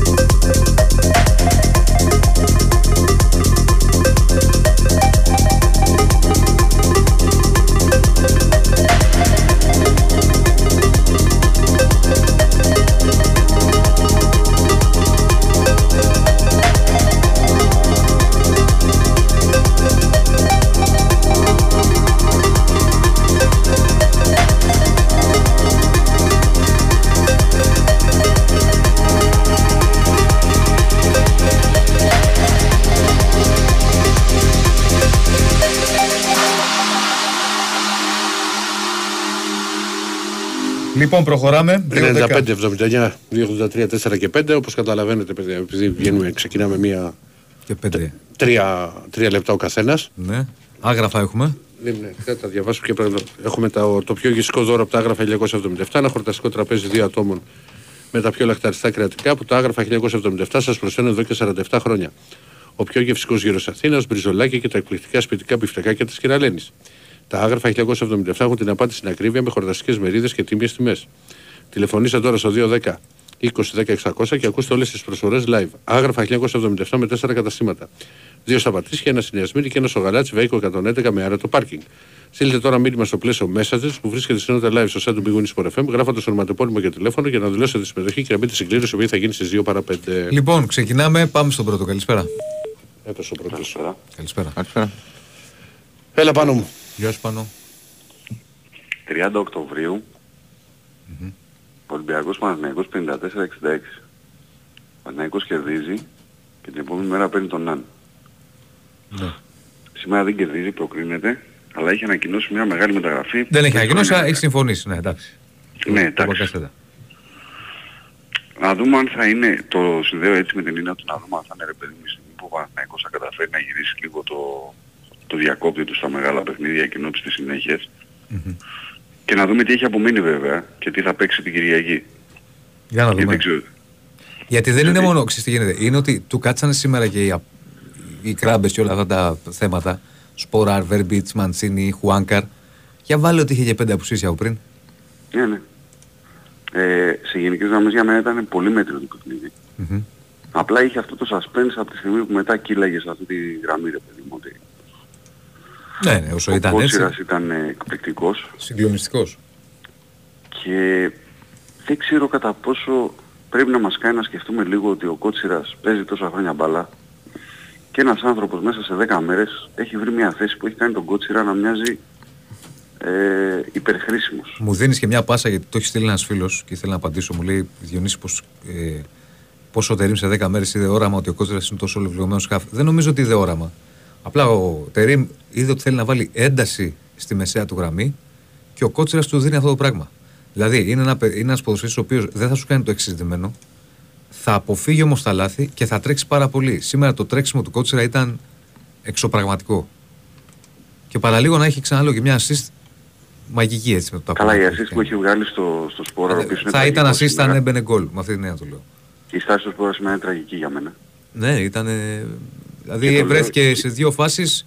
Όχι μόνο αυτό, εγώ δεν το, δεν το μετράω, σου μιλάω ειλικρινά. Ε, Η γενικότερη στάση με την έννοια ότι έχει δεξιά-αριστερά ένα Βέρμπιτς και ένα Μαντσίνη, οι οποίοι έχουν τρέξει, τους έχουν βγει τα πνευμόνια γιατί έχουν τρέξει πολύ και ο Βέρμπιτς είναι καλός. Έχει δύο παιχνίδια που είναι καλός με τον Παναθηναϊκό. Και έχεις ένα σπόρο μπροστά που έχει τρέξει θεωρητικά λιγότερο. Δεν έχει κάνει τις κατεβασίες που κάνει ο Ιωαννίδης, αυτό που συζητάγαμε δηλαδή. Δεν μπορεί να το κάνει αυτό το πράγμα. Όχι, και παρόλα αυτό δεν αυτά, κάποια στιγμή πέφτει κάτω. Για μένα δεν είναι ωραίο στοιχείο αυτό το πράγμα. Και για να πω και για το άλλο παιχνίδι πολύ γρήγορα για να κλείσω. Ε, φέρανε ένα διαιτητή ακατάλληλο. Η διαφορά των παιχνιδιών είναι αυτή βασικά. Δηλαδή βλέπεις δύο παιχνίδια τα οποία είχαν παρόμοια εξέλιξη, ίδια ιστορία και ίδια κατάληξη ας πούμε. Και στο ένα κάτσε και σκέφτεσαι ότι ένας ακατάλληλος διαιτητής έχει αλλοιώσει την εικόνα του παιχνιδιού, ξεκάθαρα. Και στο άλλο που είναι και θεωρητικά πιο μεγάλες οι ομάδες που παίζουν και δεν λέω για την ΑΕΚ. Εννοώ ότι είναι το τέρμπι ρε παιδί μου του... Ναι, του- είναι του το τέρμι της αντιπάλου. χώρας, ναι. Και δεν έχει ασχοληθεί κανένας με το διαιτητή. Τουλάχιστον εγώ δεν έχω ακούσει κάτι. Όχι, δεν είχε κάτι. Και στο άλλο παρόλα αυτά πάλι έχουμε να ασχολούμαστε με τον διαιτητή. Και αν ο Σιντιμπέ έπρεπε π.χ. να παίζει από το 30 να έχει πάει για μπάνιο, αν το ένα και αν το άλλο. Έγινε πάνω γιατί είπα, πάμε πολύ αυστηρά τώρα για Αυτά. τον κύριο Σοδρανό. Έγινε, φίλε. Σε ευχαριστούμε. Καλή συνέχεια. Θα πάμε, παιδιά, τρίλεπτο αυστηρό σήμερα. Δεν γίνεται διαφορετικά. Χαίρετε. Καλημέρα. Καλημέρα. Είναι δε- Τρίτη τε- φορά, τρίτη κύριε φορά κύριε Κονομάκο. Κονομάκο. Να είστε καλά. Τρίτη, Καήκατε. τρίτη, τρίτη, Να είστε τρίτη. καλά. Πάμε. Από, από Δευτέρα. Ναι. Ε, Σάββατο Κυριακό. Σαββατοκύριακο. Ναι, σε μένα. Ναι. Καλημέρα. Ω, καλημέρα κύριε Αντρέα. Καλημέρα Διονύση μου, Ηρακλή μου και Κώστα μου. Τι Να είστε κάνετε καλά, παλικάρια καλά, μου, καλά καλά, είστε; Καλά κύριε Αντρέα. Καλά, πάμε, Τι πάμε. κάνεις, τι κάνεις Διονύση μου, καλά φιλαράκο μου; Όλα καλά εσείς. Πώς μου απλές το πάτε εδάφη, πήγες φέτος τα Χριστούγεννα; Όχι, δεν πήγα. Να πούμε για τα ποδοσφαιρικά γιατί θα χάσετε το χρόνο Ναι, σας. ναι, ναι, αμέσως, σωστά. δεν, θα σου, δεν μου λες Διονύση, να σου ρωτήσω κάτι. Με ακούς; Βεβαίως. Ο Μπακασέτας πότε έρχεται εσύ, την άλλη Ε, εβδομάδα. θα έρθει τώρα, από εβδομάδα θα έρθει. Ε, Ναι, προορίζεται για δεκάρι ή οχτάρο δεκάρι. Θα δούμε που θα τον βάλει ο Τέρι μου. Αυτός ο Ούγκο τι προορίζεται; Στόπερ. Είναι καλός. Καλός. Έπαιζε στην Παΐα, ε. Στην Παία, ναι. Έπαιζε και στην Τουρκία ποτέ αυτός ο παίκτης. Θυμάμαι Έπαιζε. κάποτε. Ήταν με τον Παγκασέτα στην Τράπεζα. Παρέα με τον Μαρισές Τάρζος, ωραία. Ναι. Πότε έρχεται αυτός για πόσα χρόνια; Ε, κάνει να κλείσει πρώτα κύριε Αντρέα. Μόλις κλείσει θα έρθει. Α, δηλαδή είναι κοντά. Ναι. Α, δηλαδή τον παίρνουμε και αυτό, ναι. Εκτός απρόπτου. Εκτός απρόπτου, ναι. ε. Έτσι δεν είναι χρήσιμο. Ναι, εκτός απρόπτου. Αυτό, δηλαδή θα είναι είναι αριστοπόδαρος, είναι δεξιοπόδαρος το πέρα. Πώς, πώς; Αριστοπόδαρος είναι δεξιοπόδαρος. Είναι, νομίζω αριστεροπόδαρο μισό λεπτάκι όμως γιατί με κολλήσατε τώρα. Συνεχίστε όμως τα επόμενα. για να- Συνεχίστε τα επόμενα, ναι, θα το, τώρα θα το τσεκάρω. Ο τερατοφύλακας του πέρα που είναι καλός, πώς λέγεται; Ε, καθίστε να τον πάρουμε πρώτα. Και ο, ο Τάσο Κορικές ότι είναι κλεισμένος ρε αυτός. Αριστεροπόδαρο, ναι. Ε, είναι κοντά, είναι κοντά. Δηλαδή οι Δράκος. μεταγραφές είναι μέχρι τώρα. Λιμιός, Ε, ε, Ακαϊντίν, Μπακασέτας, πάει Ναι. για Ούγκο, πάει για Ντρακόφσκι και βλέπουμε. Τον Ούγκο το πήρε, είναι κοντά. Δεν είπαμε τώρα ότι είναι κοντά. Ναι, και ο τερατοφύλακας είναι κοντά. Είναι και αυτός, είναι μια περίπτωση προχωρημένη. Θα το δούμε. Προχωρημένη. Δηλαδή ο Ούγκο δηλαδή για πόσα χρόνια θα υπογράψει. Θα δούμε, για θα τους δούμε που σε κύριε κλείναν. Αντρέα. Να κλείσει πρώτα και θα τα δούμε. Για κάνα δύο-τρία χρόνια, ε. Θα δούμε. Είναι καλός, ναι, έχει σηκώνει από αυτό το παίκτη. Καλός παίκτης είναι. Έχει εμπειρίες, έχει παίξει Ιταλία, έχει παίξει Τουρκία, έχει κάνει πρωταθλητισμό. Καλός ποδοσφαιριστής. Πρώτος στόχος ήταν για το στόπερ. Ναι. Και τα δικά το παίρνουμε και τα δικά πως παίρνουν να πάμε, θα το παίρνουμε. Πώς; Και όπως όντως θα πάρουν, τα δικά το Κατά παίρνουμε. πάσα πιθανότητα κύριε Αντρέα. Δεν το είπαμε. Κατά, κατά 90% που λέμε. Ναι. Στον Πασχετάκι τι βλέπεις Γιώργη μου; Τι να δω. Εντάξει, έχει τώρα το μάτς με την Παρτιζάν. Καλά πάει τον Μπάστι μέχρι τώρα. Έχει τον τέρμι με τον Ολυμπιακό. Σε καλό δρόμο είναι. Σε καλό δρόμο. Δημήτρη, γιατί για να σε κλείσω τώρα. Αυτοί που πάθανε μικροπροβλήματα. ε, Θα, αύριο, Σήμερα. αύριο, θα δούμε αύριο τις, τι κατάσταση. Είναι κράμπες, κράμπες. Από ό,τι είναι- φάνηκε ήταν κράμπες, ναι. Το λέγανε και στον Δηλαδή, πάγκο. δηλαδή πιστεύω οι περισσότεροι θα προλάβουν αυτό αυτά. Θα δούμε κύριε Αντρέα. Θα δούμε τα κύριε Αντρέα, δεν αύριο. πάμε να τα ξέρουμε τώρα αυτά. Λίγο Έγινε, λίγη ώρα μετά το έγινε, αύριο. έγινε, έγινε, Να έγινε, είστε καλά. παιδιά, να Έγινε, είμαστε έγινε. καλά. Να είστε καλά. Διονύση, μου ευχαριστώ για την εξυπηρέτηση. Έγινε. που- που- Να- που- Να είστε καλά που κύριε Αδρέα. πήραμε. Να είστε καλά. Να είστε καλά και σας εύχομαι καλή χρονιά με Επίσης, υγεία και επίσης. καλό Επίσης. Σαββατοκύριακο. Να είστε καλά. Σε τρία λεπτά, Ναι, 21 ερωτήσεις. ωραίος. Τις μετρήσα. Χαίρετε. 7, 7 ερωτήσεις το λεπτό. Ναι. Πιστεύω, πιστεύω στην ασφάλεια δεν θα προλαβαίνει να σου κάνει τώρα. Χαίρετε. Έκανε και να είναι καλό κύριε Αδρέα. Χαίρετε. Δεν σε-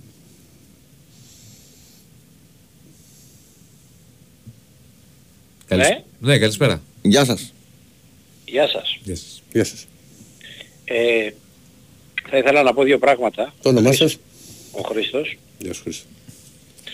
Δουλεύω στο λιμάνι και θέλω να πω δύο πράγματα για τον παναθηναικο Ε, ο Γιωβάνοβιτς είναι ένας προπονητής που πήγε τον Παναθηναϊκό μέχρι εκεί που μπορούσε.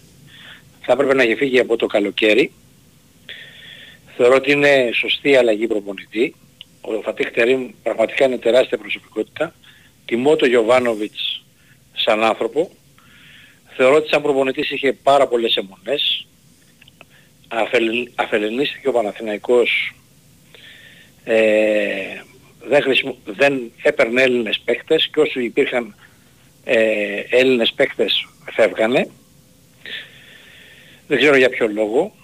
Ε, και ήρθε ένας Τούρκος προπονητής ε, που ζητάει Έλληνες παίκτες. Είναι τεράστια η μεταγραφή του Μπακασέτα γιατί μεσοεπιθετικά ο Παναθηναϊκός πονούσε στο γκολ και θεωρώ ότι δηλαδή δεν είχαν τον γκολ εύκολο και δεν το έχουν δηλαδή. Αυτό θα το δώσει ο Μπακασέτα γιατί είναι παίκτης ο οποίος έχει, έχει γκολ, έχει τρομερή εκτέλεση.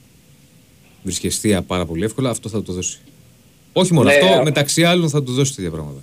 Αυτό, αυτό θεωρώ. Ε, θεωρώ ότι στον μπάσκετ ο Δημήτρης Γιανακόπουλος έκανε την αυτοκριτική του ε, και πρέπει να πάψουν να υπάρχουν αυτά τα πράγματα. Κοιτάζει να φτιάξει το προϊόν μπάσκετ και επιτέλους ρε παιδιά φτιάξτε το προϊόν ποδόσφαιρο. Να απολαύσουμε να κερδίζει ο, στα σημεία. Σήμερα ο Παναθηναϊκός ήταν ελαφρώς καλύτερος από τον Ολυμπιακό σε, όχι συνολικά, είχε καλύτερες ευκαιρίες. Αλλά σκεφτίζει κα- ο, ο, ο καλύτερος ε, στα σημεία. Από εκεί και πέρα φτιάξτε το προϊόν, διώξτε την αλητία από τα γήπεδα. Μπορείτε, μπορείτε. Η θύρα 13 έχει μιλήσει με τον Γιανακόπουλο, φεύγει η βία, όλο αυτό το πράγμα, το ντου, τα ντου κλπ. Γιατί είμαι πολύ παλιός, είμαι 55 χρονών, ε, 56 χρονών, στα 57. Μα δεν Έχω σημαίνει- πάει μα στα δεν, γήπεδα. δεν σημαίνει ότι όλοι, το εγώ το έχω πει πάρα πολλές φορές, ότι όλοι όσοι είναι σε οργανωμένες θύρες θέλουν να κάνουν επεισόδια. Όχι, όχι, δεν, δεν το λέω αυτό. Εννοώ ότι θα πρέπει, ο Γιανακόπουλος μίλησε με τη θύρα 13 και τους είπε παιδιά εκκλησία. Θεωρώ ότι στο παιχνίδι με τον Ολυμπιακό ε, θεωρώ τεράστιο προπονητή τον Μπαρτζόκα αλλά είναι προκλητικός, έχει, έχει κόμπλεξ με τον Παναθηναϊκό. Α, ναι, Είναι ναι, πραγματικό- διαφωνώ, διαφωνώ εγώ σε αυτό. Δεν είναι ότι είμαι. Ε, Σε όλα τα, τα ίδιες αντιδράσεις έχει ο Μπαρτζόκας. Σε όλα. Ναι, ναι, ναι, ναι, εντάξει, ναι, εντάξει. εντάξει. Σε όλα. Απλά, απλά το, αυτό τον χαμηλό το θεωρώ τεράστιο προπονητή. Παρότι με πάει και άλλος Παναθηναϊκός, άλλο τι θέλω να γίνεται στα... ε, είμαι αντιολυμπιακός γιατί τα 20 χρόνια, 25 χρόνια χούντας μου κόψει το ποδόσφαιρο. Ο Ολυμπιακός. Απόψεις αυτές, δικές σας. Ε, τώρα ναι, τα όχι, ακούσεις όχι, και δύο δεν λεπτά, έχει δύο λεπτά, χρόνο παιδιά. τώρα σε αυτά. Σαφώς λέω την άποψη, γι' αυτό έχω βγει να πω την άποψή μου. Βεβαίως, βεβαίως. Εγώ βγαίνω να πω την άποψή μου και θεωρώ 25 χρόνια χούντας είναι η άποψή μου. Και εύχομαι, εύχομαι να φτιαχτεί το προϊόν ποδόσφαιρο. Ο πιο μάγκας, θεωρώ το Γιανακόπουλο μάγκα γιατί θα φτιάξει το προϊόν μπάσκετ. Το πιστεύω ότι θα το φτιάξει. Έκανε την αυτοκριτική του. Εύχομαι και ο Μελισανίδης που, που πήγε η ΑΕΚ στη γάμα εθνική και σήμερα πάει και, να κάνει, και κάνει τα ίδια που έκανε ο Ολυμπιακός τα, τα τόσα χρόνια στο ποδόσφαιρο που κατηγορούσαμε και κάνουμε, θα πρέπει να πάψουν. Βρέθηκε εκεί, θα σας πω ότι δουλεύω στο λιμάνι ε, και θέλω να πω ότι βρέθηκε αεξής που μου είπε ντρέπομαι που έγινε αυτό το παιχνίδι, στο παιχνίδι με την ΑΕΚ. Ε, ε, σφα- Σφαγιαστήκατε. Έγινε γιατί Τουλάχιστον- φτάσατε, φτάσατε το χρόνο, ε, φτάσαμε στα, στα 3,5 λεπτά. Να είστε, ναι, κα- ναι, να είστε τε- καλά. τελειώνω, κλείνω, κλείνω. Τουλάχιστον υπάρχουν αεξίδες που το βλέπουν αυτό. Τα 20 χρόνια δεν είχα δει κάποιον Ολυμπιακό. Και θέλω κάποια στιγμή να τα αυτά- ξαναπούμε πάλι. Βγαίνω σπάνια. Εύχομαι στο Παναθηναϊκό να πάρει το πρωτάθλημα γιατί πραγματικά πέρσι του, το, το αδικήθηκε και δεν το πήρε. Καλό σας βράδυ. Να είστε καλά. Λοιπόν, ε... για πάμε παρακάτω.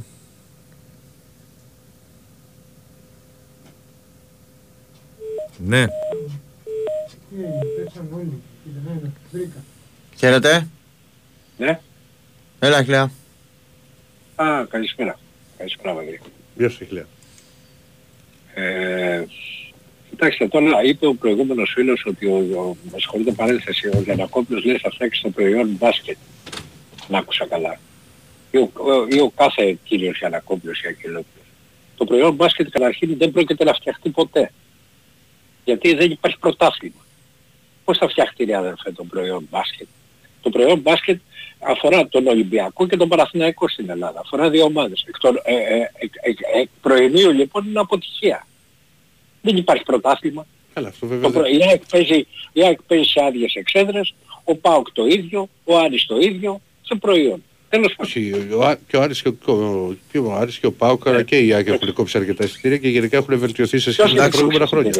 Ο Αχιλιάς θέλει να πει προφανώς ότι απευθύνονται σε διαφορετικά πορτοφόλια. Δηλαδή, όταν θες να φτιάξεις το πρωτάθλημα, το κάνεις να έχουν και ισόρρος. Είναι Όταν πολύ το- βελτιωμένο το πρωτάθλημα. Είναι Ποιος θα βελτιωμένο, έχει- ποιος αλλά, θα έχει να αλλά όταν ο κερδίσει. Παναθηναϊκός και ο Ολυμπιακός είναι μία σκάλα παραπάνω από τους ε, υπόλοιπους και σκάλα, οικονομικά δεν μωρέ, μπορούν. ε, τι φωτές Ε, Δύο, δύο σκάλες, πέντε σκάλες, βάλει το Α, όπου μπράβο. θέλεις. Α, μπράβο. Πολλά σκαλωμένα.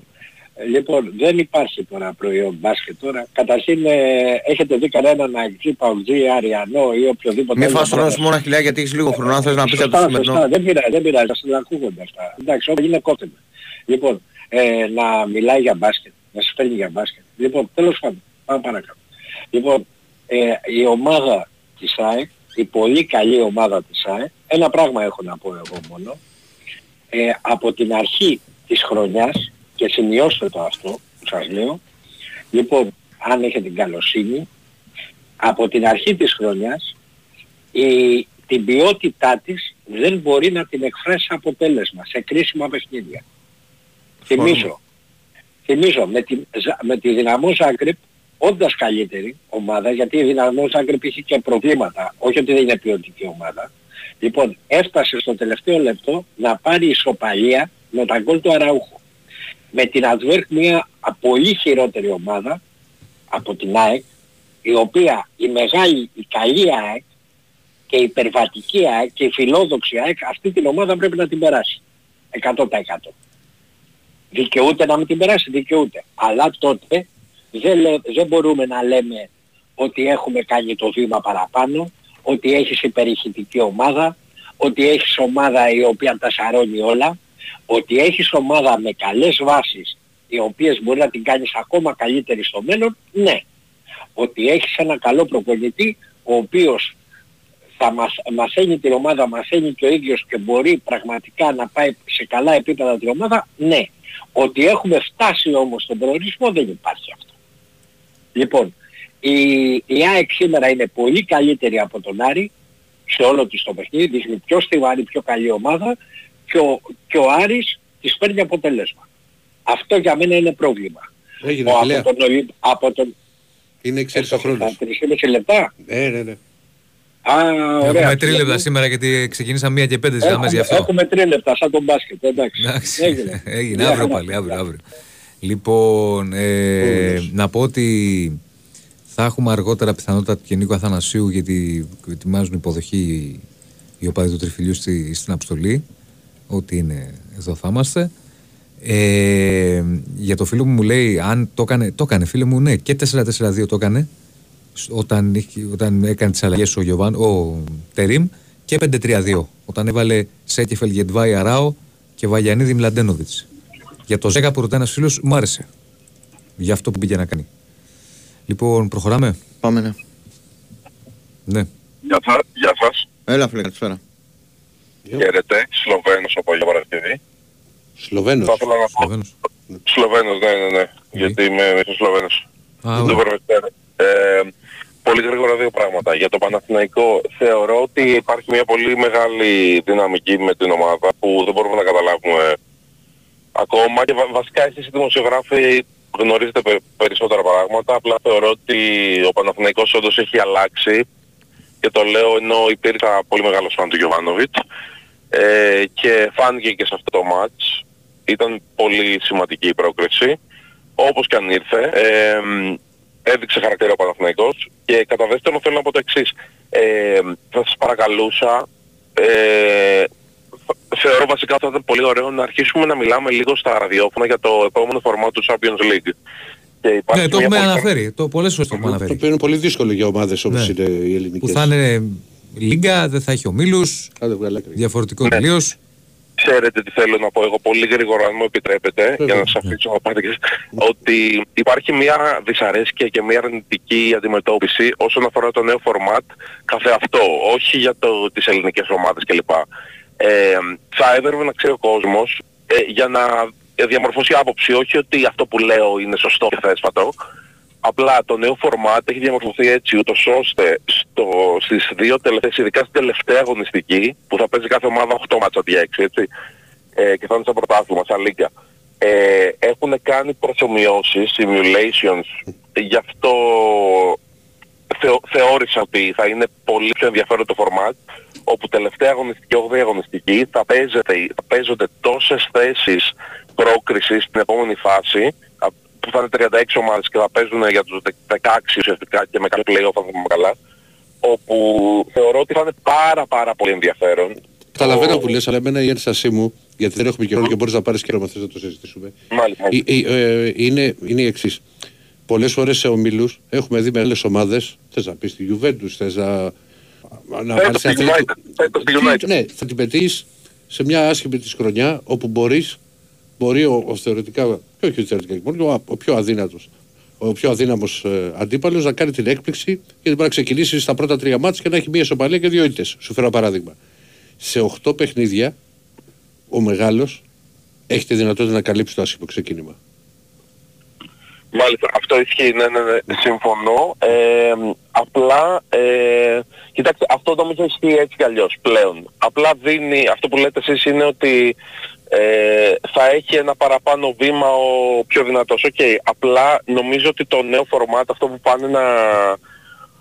ε, Αυτό που πάνε να κάνουν πέρα από τα λεφτά εννοείται και τα περισσότερα μάτς, γιατί σ- σίγουρα εννοείται είναι όλα γίνονται για την κερδοφορία και και για να πάρουν περισσότερα πράγματα. Τέλος πάντων, συγγνώμη, έχω σκαλέσει και λίγο γιατί δεν είναι βγαίνω στο ραδιόφωνο. Απλά ε, ε, στέκομαι και, και κλείνω σε 10 δευτερόλεπτα στέκομαι στο γεγονός ότι δεν έχει γίνει αυτό από πέντε τύπους που είπαν «Α, πάμε να κάνουμε αυτό το φορμάτ». Έχει Όχι, γίνει το μέσω έχουν του μελετήσει. Πρωθυπουργού. Το έχουν Δεν, μελετήσει. δεν σας κατηγορώ ότι το είπατε εσείς, απλά το λέω για το μέσο Κροατία, ας πούμε, ότι έχει γίνει με βάση κάποιες συγκεκριμένες προσωμιώσεις που έχουν βγάλει αποτελέσματα ότι θα είναι όντως πάρα πάρα πολύ ενδιαφέρον το φορμάτ, ειδικά η τελευταία αγωνιστική και η προτελευταία και έτσι νομίζω θα δούμε πάρα πολύ ενδιαφέρουσα διοργάνωση παρόλο που είμαστε αρνητικοί εν γέννη γιατί είμαστε γενικά αρνητικοί σαν άνθρωποι σε αλλαγές. Έγινε, να είσαι καλά φίλε.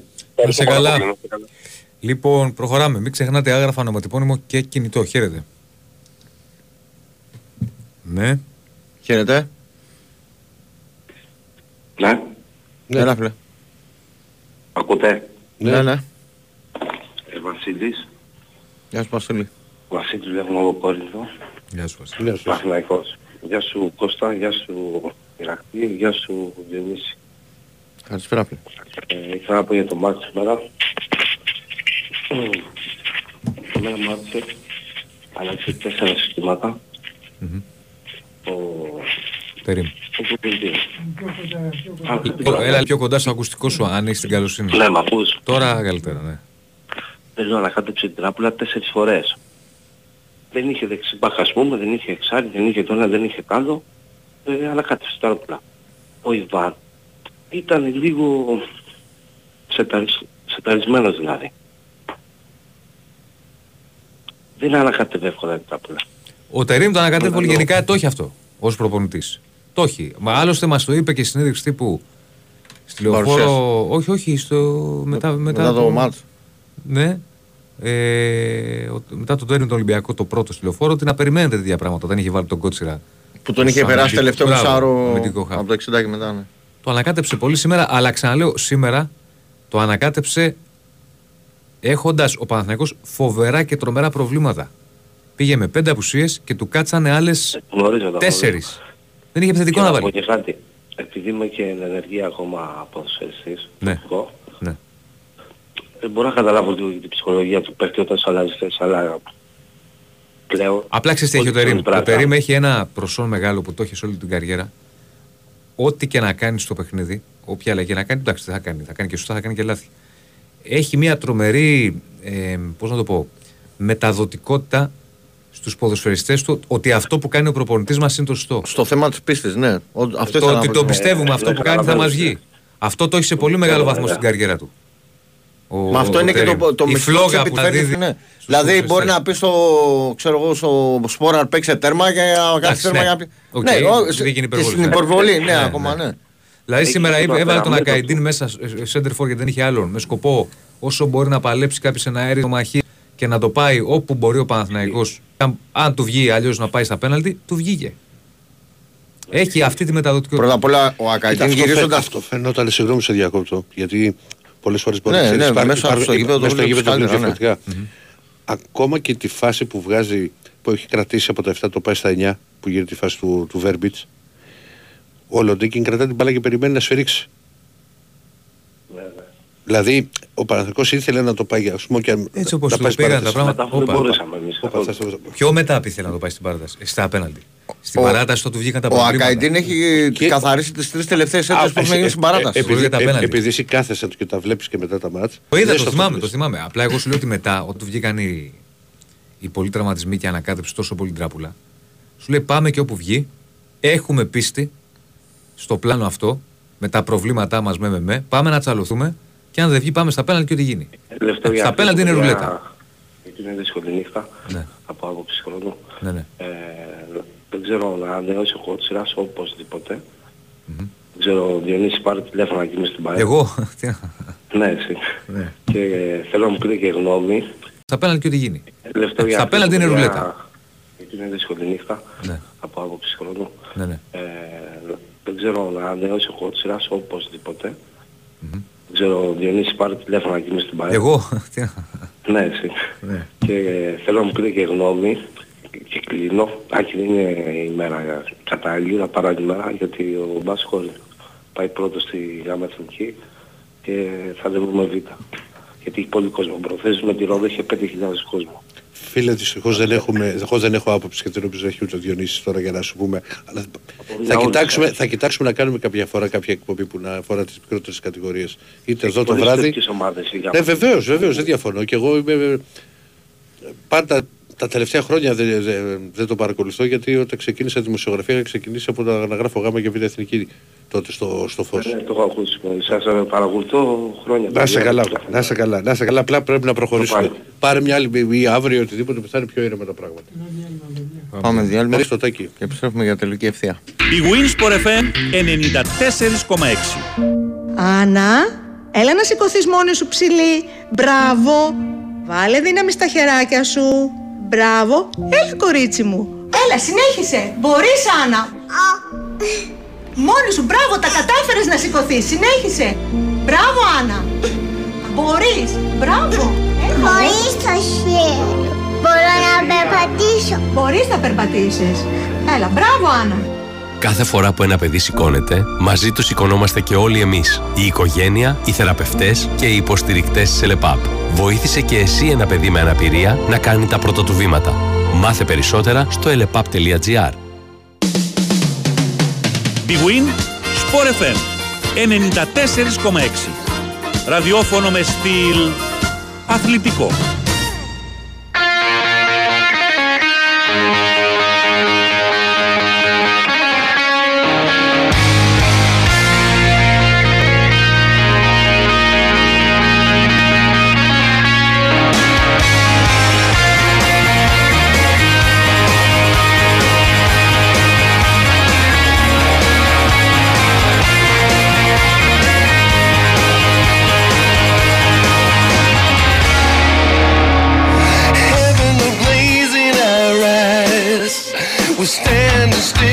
Συνεχίζουμε Λοιπόν, τελευταίο πριν, ημίωρο. πριν πάμε στον, επο- στον επόμενο φίλο, έχουμε το πιο φυσικό δώρο από τα άγραφα 1977. Ένα χορταστικό τραπέζι δύο ατόμων, τα πιο λαχταριστά κρεατικά που τα άγραφα 1977 σας προσφέρουν εδώ και 47 χρόνια. Άγραφα 1977 με το πιο γευστικό γύρο της Αθήνας, με μπριζολάκι και τα εκπληκτικά σπιτικά μπιφτεκάκια της κυρα-Λένης. Τα άγραφα 1977 έχουν την απάντηση στην ακρίβεια με χορταστικές μερίδες και τίμιες τιμές. Τηλεφωνήστε τώρα στο 210 20 10 600 και ακούστε όλες τις προσφορές live. Άγραφα 1977 με 4 καταστήματα, 2 στα Πατήσια, ένα στη Νέα Σμύρνη και ένα στο Γαλάτσι Βέικο 111 με ένα το πάρκινγκ. Στείλτε τώρα μήνυμα στο πλαίσιο Messages που βρίσκεται νότε live στο site του Bigunis Sport FM γράφοντας το ονοματεπώνυμο και τηλέφωνο για να δηλώσετε τη συμμετοχή και να μπείτε σε κλήρωση που θα γίνει στις 2 παρα 5 από τον τελευταίο κράτη. Πάμε. Πάμε, ναι, τελευταίο ημίωρο. Χαίρετε.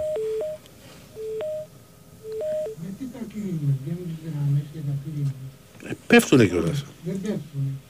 Εντάξει, πάμε, χαίρετε. Χαίρετε. Συγγνώμη, Τάκη μου. Δεν είπαμε και κάτι. Μας. Χαίρετε. Ναι, καλησπέρα. Καλησπέρα. Ναι, ρε. Εγώ μιλάω; Ναι. Ναι. Ναι, καλησπέρα, Ρακλή Διονύση Κωστάρα. Καλά είστε; Καλά, καλά, μια χαρά. Όλα καλά.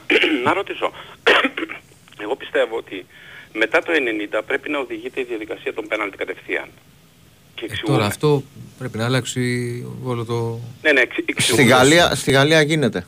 Ναι, ναι, Κώστα, ξέρεις γιατί το λέω. Γιατί Μμμ. δεν παρακολούθησα τα παιχνίδι του Παναθηναϊκού, του Ολυμπιακού με του Παναθηναϊκού βασικά. Ολυμπιακός είμαι.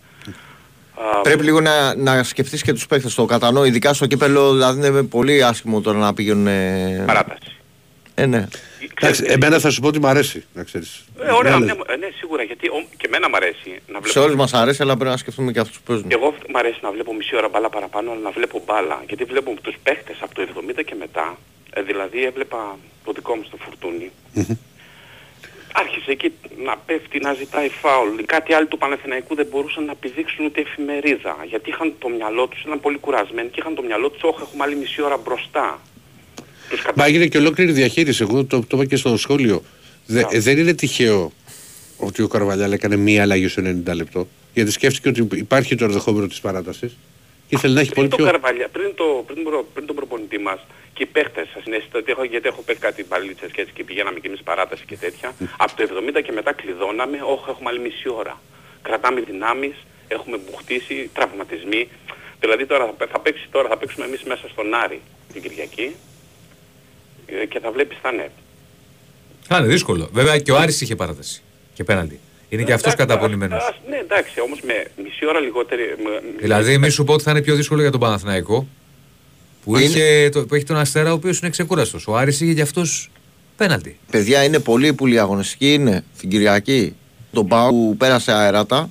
Έχει Ατρόμητο Άξ 5,5. Ναι. Παναθηναϊκό Αστέρα 7,5. Άριο Ολυμπιακό 8,5. Τίποτα, θα είναι ιδιαίτερη αγωνιστική αυτή γιατί πάνε όλοι. Πάλι, πάνε όλοι Ξελιγωμένοι. αποδε, Και αποδεκατισμένοι πρέ- πρώτα απ' πρέ- όλα. πρέπει να γιατί δούμε εγώ και πιστεύω τι τα πέρα. ιατρικά αύριο θα τέρμα. Μα Θεό. δεν δεν διαφωνώ. Ε, θέμα γιατί εγώ το είπα ότι πέφτει. Τώρα δεν θε- τώρα δεν Μη- θέλω να- να- ο- Όχι, όχι, μισό δεύτερο το χρόνο. Ναι, ναι, Εγώ το το είπα και πριν. Ο Καμαρά από ένα σημείο και μετά στην παράταση παίζαμε ένα πόδι. Αυτό ρε φίλε, Ε, το ίδιος ίδιο. ναι, ενοχλήσεις. Ρε φίλε, ρε φίλε, τι- το ίδιο αγώνα βλέπαμε, το καταλαβαίνω, αυτό βλέπω. Κάτι άλλο. Δεν ξέρω αν φάνηκε από την τηλεόραση σε ένα σημείο που πίεσε εκείνο το όλα, προσαρμό. όλα. Αν Ε, ήταν καλά ο Καμαρά, πιθανότατα η Ηρακλή ήταν και στην πεντάδα που θα χτυπούσαν Κώστα, πρώτοι. δεν Αλλά νο- προφανώς δεν λόγω νομίζω. κόπωσης. Άσα πέναλτι, Κώστα, το θέμα είναι ότι ε, ένα παίχτη, ξέρεις όλοι βλέπουν μπάλα, δεν χρειάζεται τώρα να δεις ότι πρέπει να κουτσένει. Το βλέπεις ότι είναι ακόμα high, είναι κουρασμένος full και από το πρόσωπό του μερικές φορές. Ε, ναι, το Πιάνει καταλαβαίνω. Τα, τα χέρια Παιδιά, τους, ε, ε, σφίζει, όταν, έχ- σφίζει, όταν βλέπεις κάνει. προσεκτικά το ποδόσφαιρο και χωρίς να έχεις ε, παροπίδες κτλ., μπορείς να καταλάβεις από τη γλώσσα του σώματος ποιος θα ευστοχίσει στο πέναλτι. Ποιος τερματοφύλακα έχει περισσότερες πιθανότητες να πιάσει πέναλτι. Είναι Πάμε- πολλά. Πάμε λίγο στο αγωνιστικό κομμάτι του Ολυμπιακού. Να, ας πούμε για μένα ο Πασχαλάκης Ναι. που έβγαλε έπεσε λίγο πιο, πιο γρήγορα στα πέναλτι. Ναι. Ένα κλικ. Βιαζό- Βιαζόταν λίγο. Εντάξει, πήγε να πια, να, γιατί πήγε Ναι, για να έχει καλύτερη, καλύψει άμα πάει από εκεί να το πιάσει όλη σίγουρα. τη γωνία, να καλύψει ο μέχρι το δοκάρι. Ε, το 41 αυτό του Ολυμπιακού, ρε παιδιά. Ο Μπιανκόν. Ναι. Ρε παιδιά, αυτός, αυτός κερνάει ή κόρνερ κερνάει ή μπάλα σε αντίπαλο. Χωρίς πίεση, έτσι. Πάμε λίγο. σε Μια μικρή διακοπή, φίλε. Πάμε στον Νίκο Αθανασίου γιατί υπάρχει υποδοχή οπαδών του Παναθηναϊκού στην αποστολή. Έλα, Νίκο. Καλησπέρα σας από τον πύργο Αθηνών, εδώ που περίπου 200 οπαδοί του Παναθηναϊκού σταμάτησαν το πούλμα της ομάδας το οποίο οδεύει προς τον Κοροπή, αποθεώνουν τον Φατίχ Τερίμ και τους ποδοσφαιριστές της ομάδας, με χτυπήματα με καπνογόνα, μια ερωταϊκή ατμόσφαιρα εδώ στο κέντρο της Αθήνας για την πολύ μεγάλη πρόκληση του Παναθηναϊκού επί του Ολυμπιακού. Μάλιστα, ακούμε λίγο και τα. Έτσι, παίρνουμε και ένα φυσικό ήχο και. Περνάνε, την ναι, ναι, αποθέωση. Ναι. Ε, 200 είπες, Νίκο. Ναι, είναι περίπου 200 φίλοι του Παναθηναϊκού εδώ. Σταμάτησαν το πούλμα της ομάδας στον ε, πύργο Αθηνών. Υπάρχει η αποθέωση. Κάποια από τα στελέχη της ομάδας κατέβηκαν από τα βάν και από τα πούλμαν. Α, υπάρχουν οι παίκτες του Παναθηναϊκού κοντά στα παράθυρα που χειροκροτούν και α, τραβούν αυτές τις στιγμές από το κινητό τους. Γενικά ένα πανηγυρικό κλίμα στο Παναθηναϊκό. Α, μια πολύ μεγάλη πρόκληση η οποία δίνει όθηση, αυτοκτήρηση και πίστη εν ώψη της ε, συνέχειας. Ωραία, Νίκο, σε ευχαριστούμε πολύ, φίλε. Αν έχεις ευχαριστούμε, κάτι Νίκο. άλλο, εδώ θα είμαστε. Να είσαι καλά. Καλή συνέχεια στο Αυτά ρεπορτάζ. λοιπόν, στον πύργο Αθηνών, όπου υπήρχε αυτή. Να μας χαιρετήσει ο φίλος μου το. Ναι, ναι, ναι. ναι. Ναι, ναι, και να ολοκλήρωσε. Γιατί του φάγαμε Ωραία, το ναι, χρόνο. Ναι. Ωραία. Ε, και κάτι άλλο, αυτό που σας είπα, δηλαδή εγώ θέλω να βλέπω 90 λεπτά μπάλα, να τρέχουν τα παιδιά, να κάνουν, να προσπαθούν και οι δύο ομάδες κτλ. κτλ και όχι να βλέπω μετά το 60 ψόφια τελειώματα, καμία πίεση, άντε να περάσει ο χρόνος, άντε να δούμε που θα πάει η ιστορία κτλ. κτλ. Κάτι άλλο. Ο, ο Παναθηναϊκός είχε απουσίες σήμερα, σωστά; Ναι. Ωραία. Ο Ολυμπιακός είχε; Το Ρέτσο είχε τον Ελαραμπή που θα μπορούσε να μπει αλλαγή. Βέβαια ο Γιώβετιτς στο διάστημα που στο μισάρο δεν. Καλά, Θετικός αυτό ήταν. είναι ένα τελειωμένο καμένο χαρτί. είναι. Ε, εντάξει, δεν το ξέρω. Σου λέω Ναι, τι είδα ωραία, εγώ το εντάξει, τώρα σήμερα. να πάει, δηλαδή είναι αυτά προσπάθειες. Οι πέντε να είναι γυρίζει α, και μία να κάνει μια τιτλική. δεν- Στην αρχή έπαιξε ο Βέτιτς θετικός ε, ε, γιατί ήταν ο Ναβάρο και έκανε λάθος. Έγινε φίλε που μπορείς να πάρεις και αύριο να μιλήσουμε περισσότερο. Να σε γιατί δεν καλά. έχουμε χρόνο. Να σε καλά. Να είσαι καλά. να είσαι Τελική καλά. ευθεία, παιδιά, και για άγραφα, μην ξεχνάτε. Πάμε, ναι. Χαίρετε. Ναι, γεια σας. Θοδωρής από Αγία Παρασκευή. Γεια σου, Θοδωρή. Γεια σου, Θοδωρή. Ε, λοιπόν, κοίταξε να δεις. Ε, εγώ θα δώσω συγχαρητήρια και στις δύο ομάδες για την υπερπροσπάθεια που κάνανε. Αλλά πίσω από αυτή την υπερπροσπάθεια ε, κρύβεται αυτή η ιστορία με το ελληνικό ποδόσφαιρο που είναι πάντα μία και δύο ταχύτητες κάτω από το ευρωπαϊκό. Ε, Ε, αυτό... και ενώ έχουμε ξένους παίκτες, ξένα επιτελεία, ξένο το σύστημα, ε, το πρόβλημα συνεχίζεται. Και αυτό φάνηκε, να το τώρα που δεν αντέξαν οι παίκτες, διότι δεν εξ αρχής Κοίτα να δεν δεις, υπάρχει και στο- και στο προγραμματισμός για άλλες ταχύτητες και άλλες αντοχές. Και στο εξωτερικό να γινόταν ένα τέτοιο μάτς. Μπορεί να βλέπαμε και εκεί Και αν και με τα προβλήματα κράμπες που και βγήκαν. φλάσεις και τα λοιπά. Ναι, αλλά έχεις κάνει, έχεις κάνει πέντε αλλαγές κάθε ομάδα, άρα ε, την έχει φρεσκάρει κατά 50%. Γι' αυτό έχουν περισσέψει και αλλαγές στο ποδόσφαιρο. Και πάντως δεν είναι. Και να το πω αποδεικνύεται περίτραν αυτό σήμερα. Πάντως οι παίκτες βέβαια δώσανε ό,τι μπορέσαν να δώσουν. Και εγώ το άλλο μάτι δεν το είδα, αλλά είδα το Παναθηναϊκό με τον Ολυμπιακό. Ε, αυτά μπορέσαν. Εγώ θα πω ένα βέβαια, ο Τερίμ ο οποίος είναι εξαιρετικός ε, μαέστρος σε αυτά τα θέματα. Ε, χάρηκα πάρα πολύ που το, βάζει τον Τούρκο επιθετικά. Σου λέει δεν τον ξέρει κανένας. Δεν ξέρει πώς παίζει. Δεν ενώ είχε είναι ποιο να θέση βάλει. του Δεν είχε άλλου. ποιο να βάλει, γι' αυτό το έκανε. Να δώσει Δεν σου λέει το- λίγο δεν το έκανε ύψος. μόνο γι' αυτό. Μπορούσε Κατά να τη τον γνώμη μου βάλει είχε στη μια φυσική λογική του θέση. να, να σπάσει μια μπαλιά με το κεφάλι Ε, γιατί αυτό. πήρε όλες τις Μπράβο, κεφαλιές ναι, του μα 92 να αν βρεθεί τον ο έβαζε Αϊτός στη φυσική στο του ψέμα θέση, του. Δεν τον ήξερε η άμυνα. Να- Ναι, αν ναι. είχε, φίλε, αν είχε επιθετικό, δεν θα βάζει τον Ακαϊντίν. Θα βάζει επιθετικό. Ναι. Σου λέει τώρα Ο- δεν έχω, δεν βάλει τον ξέρω που είναι πώς το ψηλός σκέφτηκε, να μου αλλά πάρει αν καμιά τον έβαζε κεφαλιά στη να μου φυσική σπάσει του την μπάλα. θέση, θα, ε, θα, δεν μπορούσε να συνοηθεί βέβαια με τους υπόλοιπους και θα, τρω- Εντάξει, δεν το έκανε γι' θα αυτό. τρώγαν ένα γκολ και θα κλαίγαν όλοι. Ενώ τώρα εκεί που τον έβαλε σου λέει δεν τον ξέρει κανένας. Δεν το μπορεί Πάντως, να κάνει όλε- ο- κάτι όλες τις εξαιρετικό. έντρες τις καθάρισε τις- στα τελευταία 3-4 λεπτά έχω Γύρισε παρατηρήσει πίσω. όλες τις έντρες Είναι που ψηλός, έχει ναι. προσχωρήσει έχει καθαρίσει τα πάντα δεν υπάρχει τίποτα που να έχει πέρασει από σέντρα του Ολυμπιακού Αλήθεια είναι. τα πάντα Αλήθεια. Εντάξει, πάντως ε, ήταν ένα πολύ δυνατό μάτς και πάντως ε, σε όλα τα επιτελεία ε, αφού βλέπουμε ότι θέλουμε να πλησιάσουμε το ευρωπαϊκό ποδόσφαιρο Λοιπόν, πρέπει να Ας αλλάξουμε χθες και πολύ τους πλούσια ρυθμούς αρρώστια. προπονήσεων εξ αρχής από, την, από τον Αύγουστο, από, Οι- ε, οι συγγνώμη, από τον ομάδες σε Ιούνιο που επίπεδο ξεκινάμε εικόνας προπονήσεις. συμφωνώ μαζί σου και το είπε και ο Μιχάλης ότι παρουσιάζουν οι, οι τρεις τουλάχιστον πολύ κακή εικόνα Μπράβο. και ο Πάουκ δεν Δηλαδή είναι το στην πρώτη Big 5 ή φρεσκάδα το που Big ήταν 4 πρέπει εφόσον αυτοί που βγαίνουν Ευρώπη ή ξέρω Απλά εγώ τον Πάουκ παίζουν δεν τον πολλά βάζω μάτς. γιατί δεν, ήταν στο, ε, δεν είναι το ίδιο όπως και να το κάνουμε το Conference League η ίδια ένταση με το, με το Europa. Το Europa είναι, είναι πιο κάτω από το Champions League αλλά είναι πολύ, δηλαδή το Ναι, εντάξει, επίπεδο αλλά του, βλέπουμε του τις τρεξίματος ταχύτητες που έχουν πέφτει έξω. είναι, βλέπουμε είναι τις ταχύτητες. Εντελώς διαφορετικές. Και δεν είναι ότι είναι οι παίκτες, απλώς είναι αλλιώς προπονημένοι. Τώρα οι παίκτες όλοι προπονούνται με τα κομπιούτερ, με τα προγράμματα. Κοίτα, αδερφέ, δεν τα είναι τυχαίο ότι πράγματα ο εξελιγμένα. Παναθηναϊκός με Δεν την είναι η ΑΕΚ, παλιά ο εποχή. Παναθηναϊκός και η ΑΕΚ, η ΑΕΚ και ο Παναθηναϊκός κάναν δύο αποτελέσματα στην αρχή και μετά είχαν θέμα. Δηλαδή είναι άλλο το επίπεδο. Εκεί πέρα πρέπει να έχεις τεράστιο βάθος, άλλο επίπεδο προπονήσεων. Τι να, να πούμε τώρα. Θυμάμαι ο Γιανακόπουλος τώρα που έλεγε ότι προσπαθούμε μπαίνω στο να, να προπονητικό ενισχύσουμε κέντρο εμείς. το πρωί και βγαίνω το βράδυ. Σαν ναι. ελληνικές ομάδες. Τώρα δεν το συζητάμε. Ε, τέλος πάντων, πρέπει να γίνουμε Ευρώπη. Λοιπόν, καλό βράδυ. Γεια σας. Καλό βράδυ. Να είσαι καλά. Γεια. Πάμε. Καλησπέρα. Ναι, γεια σας παιδιά. Γεια χαρά. Γεια σας. Έλα Μητσό. Δημήτρης, καλησπέρα. Έλα Δημήτρη. Τι έγινε; Θα προσπαθήσω να είμαι όσο πιο ήρεμος όχι για την ομάδα μου. Η ομάδα θα πάρει το πρωτάθλημα, εγώ είμαι σίγουρος. Φαίνεται, φάνηκε σήμερα μιάου. Δηλαδή όποιος δεν είδε ότι η ΑΕΚ πλησιάζει, πλησιάζει, ήταν πολύ βελτιωμένη σε σχέση με τις τελευταίες εμφανίσεις και έχουν εξήγηση όλο αυτό που λέγατε μόλις τώρα. Που πες μιάου ότι οι εντάσεις που παίξε σε έναν όμιλο θανάτου, έτσι, και έβγαλε μάτια η ΑΕΚ σαν απόδοση. Όποιοι δεν το βλέπουν, εντάξει. Εντάξει να κάνουμε. Εγώ δεν πάμε, έχω, όμως, δεν τέλειο. έχω εικόνα για το σημερινό, δεν το έχω δει. Δεν ξέρω, ο Διονύσης δεν το ξέρω το έχεις δει. Ω, Μισό, Και μισό, είδα μισό, μέχρι μισό, να γιατί αρχίσει έχουμε το λίγο τέρμι. χρόνο. Ε, ε, Φίλε μου Ηρακλή, λίγο γιατί θα μιλήσω για κάτι όσο πιο ήρεμα μπορώ. Μμ. Δεν έχω δει Ε, εικόνα στο μάτς για να σου πω και τις εντάσεις που λες. Ναι, ναι, ναι, ναι, ναι. Κάτσε, κάτσε λίγο Ηρακλή, μόνο να πω αυτό και μετά. Ε, ερώτηση και προς τους τρεις φίλους. Α, και χρόνια πολλά ήταν γενέθλιά σου ρε εσύ, δεν μπορούσα να πιάσω ρε φίλε ε, Ευχαριστώ. Διονύση προχθές. Υγεία σου εύχομαι και ό,τι επιθυμείς. Λοιπόν, ερώτηση και προς τους τρεις. Συμπληρωματικά με αυτή που έκανε ο προπονητής μου, ο Ματίας Αλμέιδα, προπονητής της ομάδας μου. Για αυτό το πέναλτι που δεν το ρώτησε κανείς στο Χαριλάο, έχετε να πείτε κάτι. Ο Εγώ καθένας δεν να έχω ξέρει. εικόνα φίλε γιατί έβλεπα τον τέρμπι. Ηρακλής, εσύ. Είδα, είδα Και, και κάποια εγώ ήμουν στιγμή. στο Καρασκάκι. Ναι, είδα Εσύ μιαου. μια ουρό ότι είναι Το μια πολύ- ώρα, όταν που το έχεις δει. Εγώ θεωρώ ότι είναι καθαρά του, του Βαρίστα και πρέπει να τον στείλει να κάνει ανασκόπηση της φάσης. Για σένα είναι πέναλτι, για σένα εγώ ρωτάω. Πες ότι είσαι εσύ βαρίστας. Εγώ θα τον έστελνα πάντως. Ναι, εσύ αν ήσουν διαιτητής. Εγώ θα τον έστελνα. Το θα τον έστελνα Ωραία. σημαίνει ότι θα τον έστελνα, με- ότι θα πίστευα θα είχα Κατανοητό. αντίθετη απο, άποψη από αυτόν. Δηλαδή, δηλαδή σήμερα εσύ για τα παιδιά Απλά δεν θα, είδα θα, το σου πω, παιχνίδι και θα, το σου- σέβομαι. θα, σου πω, θα σου πω ένα πράγμα, Δημήτρη. Θα σου πω ένα πράγμα. Η ΑΕΚ ευνοήθηκε σήμερα, αυτός Α- θέλω να μου α- απαντήσεις. άκου- Άκουσε με να σου πω κάτι. Υπά, υπάρχουν διαιτές, ρε παιδί μου, εμένα μπορεί να μην νοιάζει τόσο να πέρα. Εγώ καταλαβαίνω την πρόσθεση του γιατί εδώ έχεις ένα διαιτή που δεν σου επιτρέπει να παίξεις γιατί σφυρίζει συνέχεια. Εγώ από, από εκεί Αυτός βλέπω ήταν την- επαρκής διαιτής, ήταν και στο ΑΕΚ Ε, Ολυμπιακός 3-0 στο ακριβώς. κύπρο, τα έχουμε πει. Για, α, γιατί αν Και- μπορείς να ανα, ανασκόψεις τον φάσον όμως, δηλαδή να αρχίσω να σου λέω φάσεις, θα σου πούνε, θα βγει κάποιος που σου έχει δει το παιχνίδι, που όχι μπορεί να είναι αριανός, κάποια Ρε, η ομάδα, ΑΕΚ σπάχτηκε σήμερα, τι να λέμε, και πες να το σου με μια πει, λέξη. και να Αν- σου πει, και να σου πει ας πούμε ότι εσένα δεν σου δώσε δεύτερη κίτρινη στο Σιντιμπέ, που το έδωσε Στο πλάγιο Σιντιμπέ. και αν το έδωσε, Εκεί, εκεί αν- θέλω να- αν εκεί το- θέλω αν να- το δίνε φάουλ, εκεί έπρεπε να φάει δεύτερη κάρτα στο Σιντιμπέ.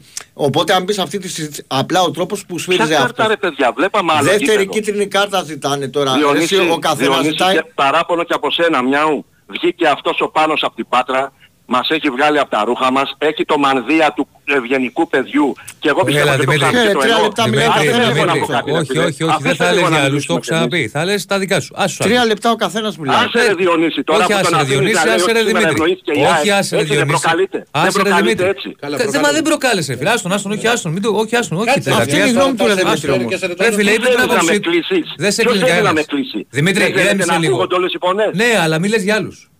Εντάξει, γιατί το κάνει συχνά. Αυτός γιατί λέει για- Γιατί το Δεν κάνει μου λες- συχνά. Εγώ το κάνω συχνά. Ναι. Ξέρεις τι έχει πει αυτό το άτομο για την ΑΕΚ; Αδερφέ, είναι θα τσαρούχα, πεις η αυτά που αντίστοιχη θες. τσαρούχα.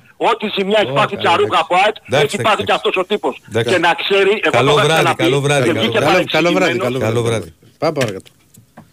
Έλα το. Ε, μα, Χαίρετε. Πέσανε πέντε.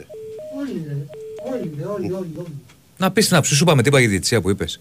Τι αρχίζεις και λες, βγαίνει με το μανδύα του καλού παιδιού και είναι. Πώς το Εγώ είπες. για να το ολοκληρώσω πάντως στον Δημήτρη γιατί θα Ναι, ακούει είναι ναι. ότι ο συγκεκριμένος διαιτητής δεν άφηνε το, το παιχνίδι να εξελιχθεί οπότε αυτό δεν Σφύριζε ευνοεί σε την, ρί. ομα, την, την ομάδα που, θ- που θέλει να δημιουργήσει να, να παίξει ποδόσφαιρο. Δηλαδή το, αυτό το σιγά σιγά και στο, στο τέμπο που ήθελε ο Άρης βοηθούσε το παιχνίδι να πάει. Τώρα υπάρχει και φάση που διαμαρτύρει το Άρης που όντως αν δινόταν φάουλ θα μπορούσε να δοθεί και δεύτερη κίτρινη κάρτα στον Τιμπέ γιατί εγώ θέλω να είμαι εντάξει. Ναι. Το πέναντι εγώ πιθανότατα θα το έδινα. Θα τον έστελνα πάντως σίγουρα για να σκόψει το διαιτητή. Μμμ. Για πάμε παρακάτω, ναι. Χαίρετε. Χαίρετε. Ακού, μας ακούτε; Βεβαίως. Βεβαίως.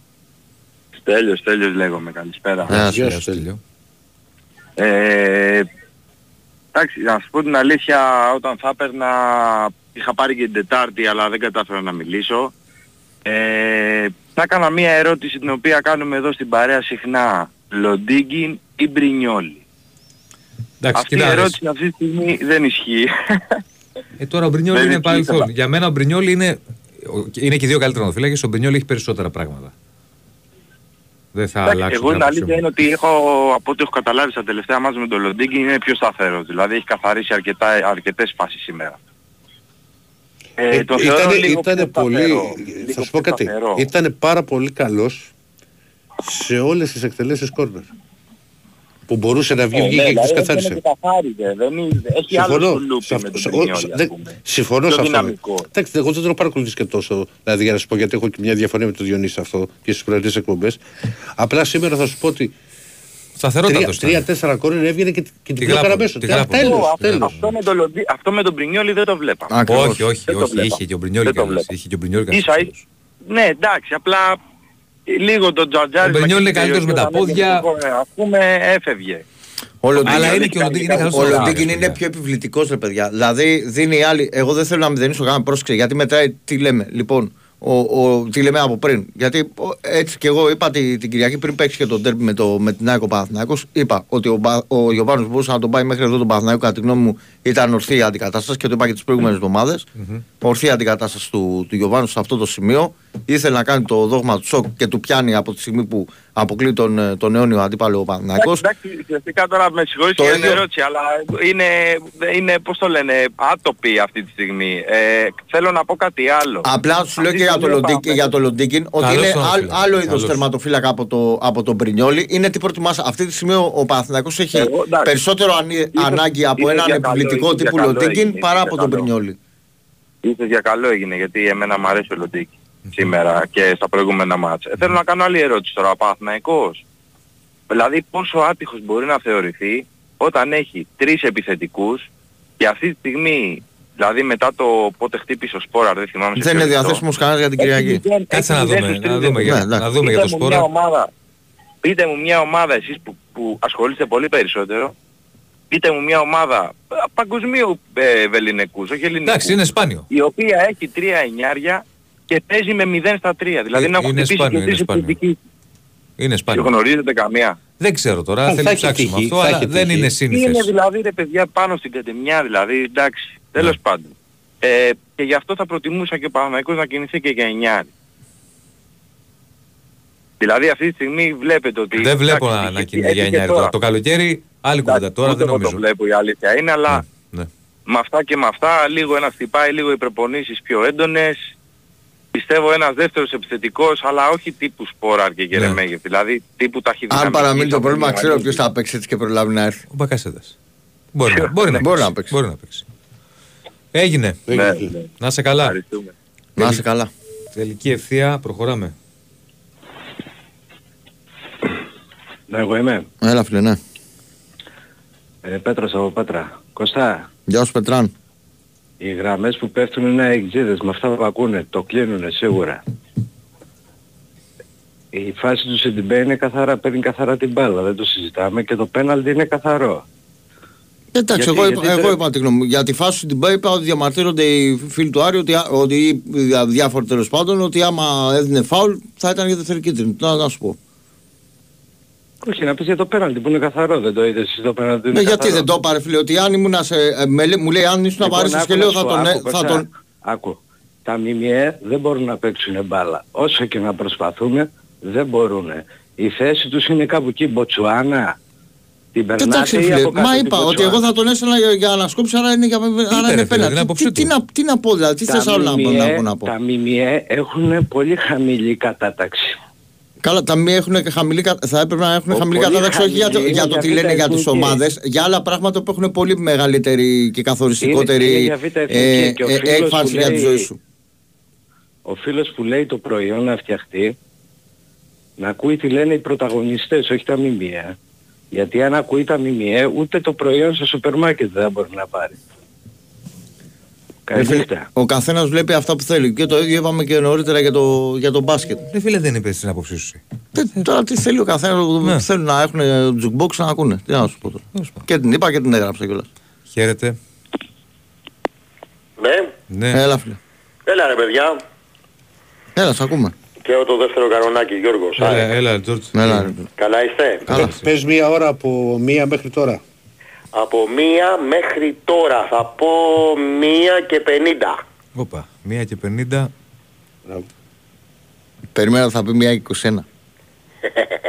1 και 50. Ένας, δύο, τρεις.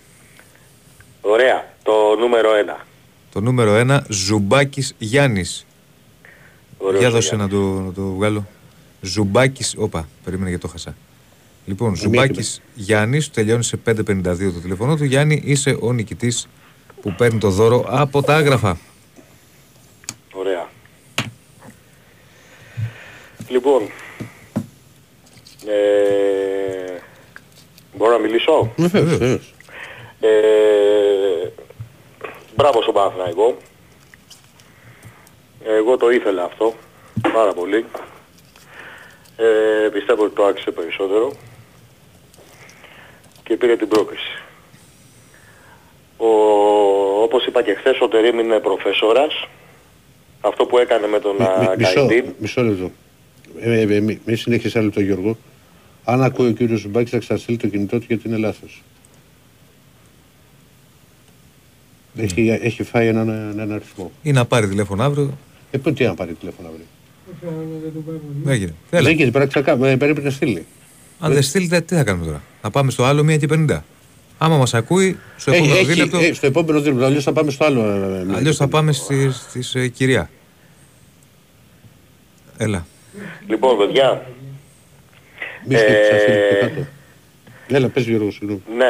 Ε, μεγάλη πρόκληση του Παναθηναϊκού. Δικαιωματικά πανηγυρίζουν γιατί πιστεύω ότι θα πάει και στο τελικό.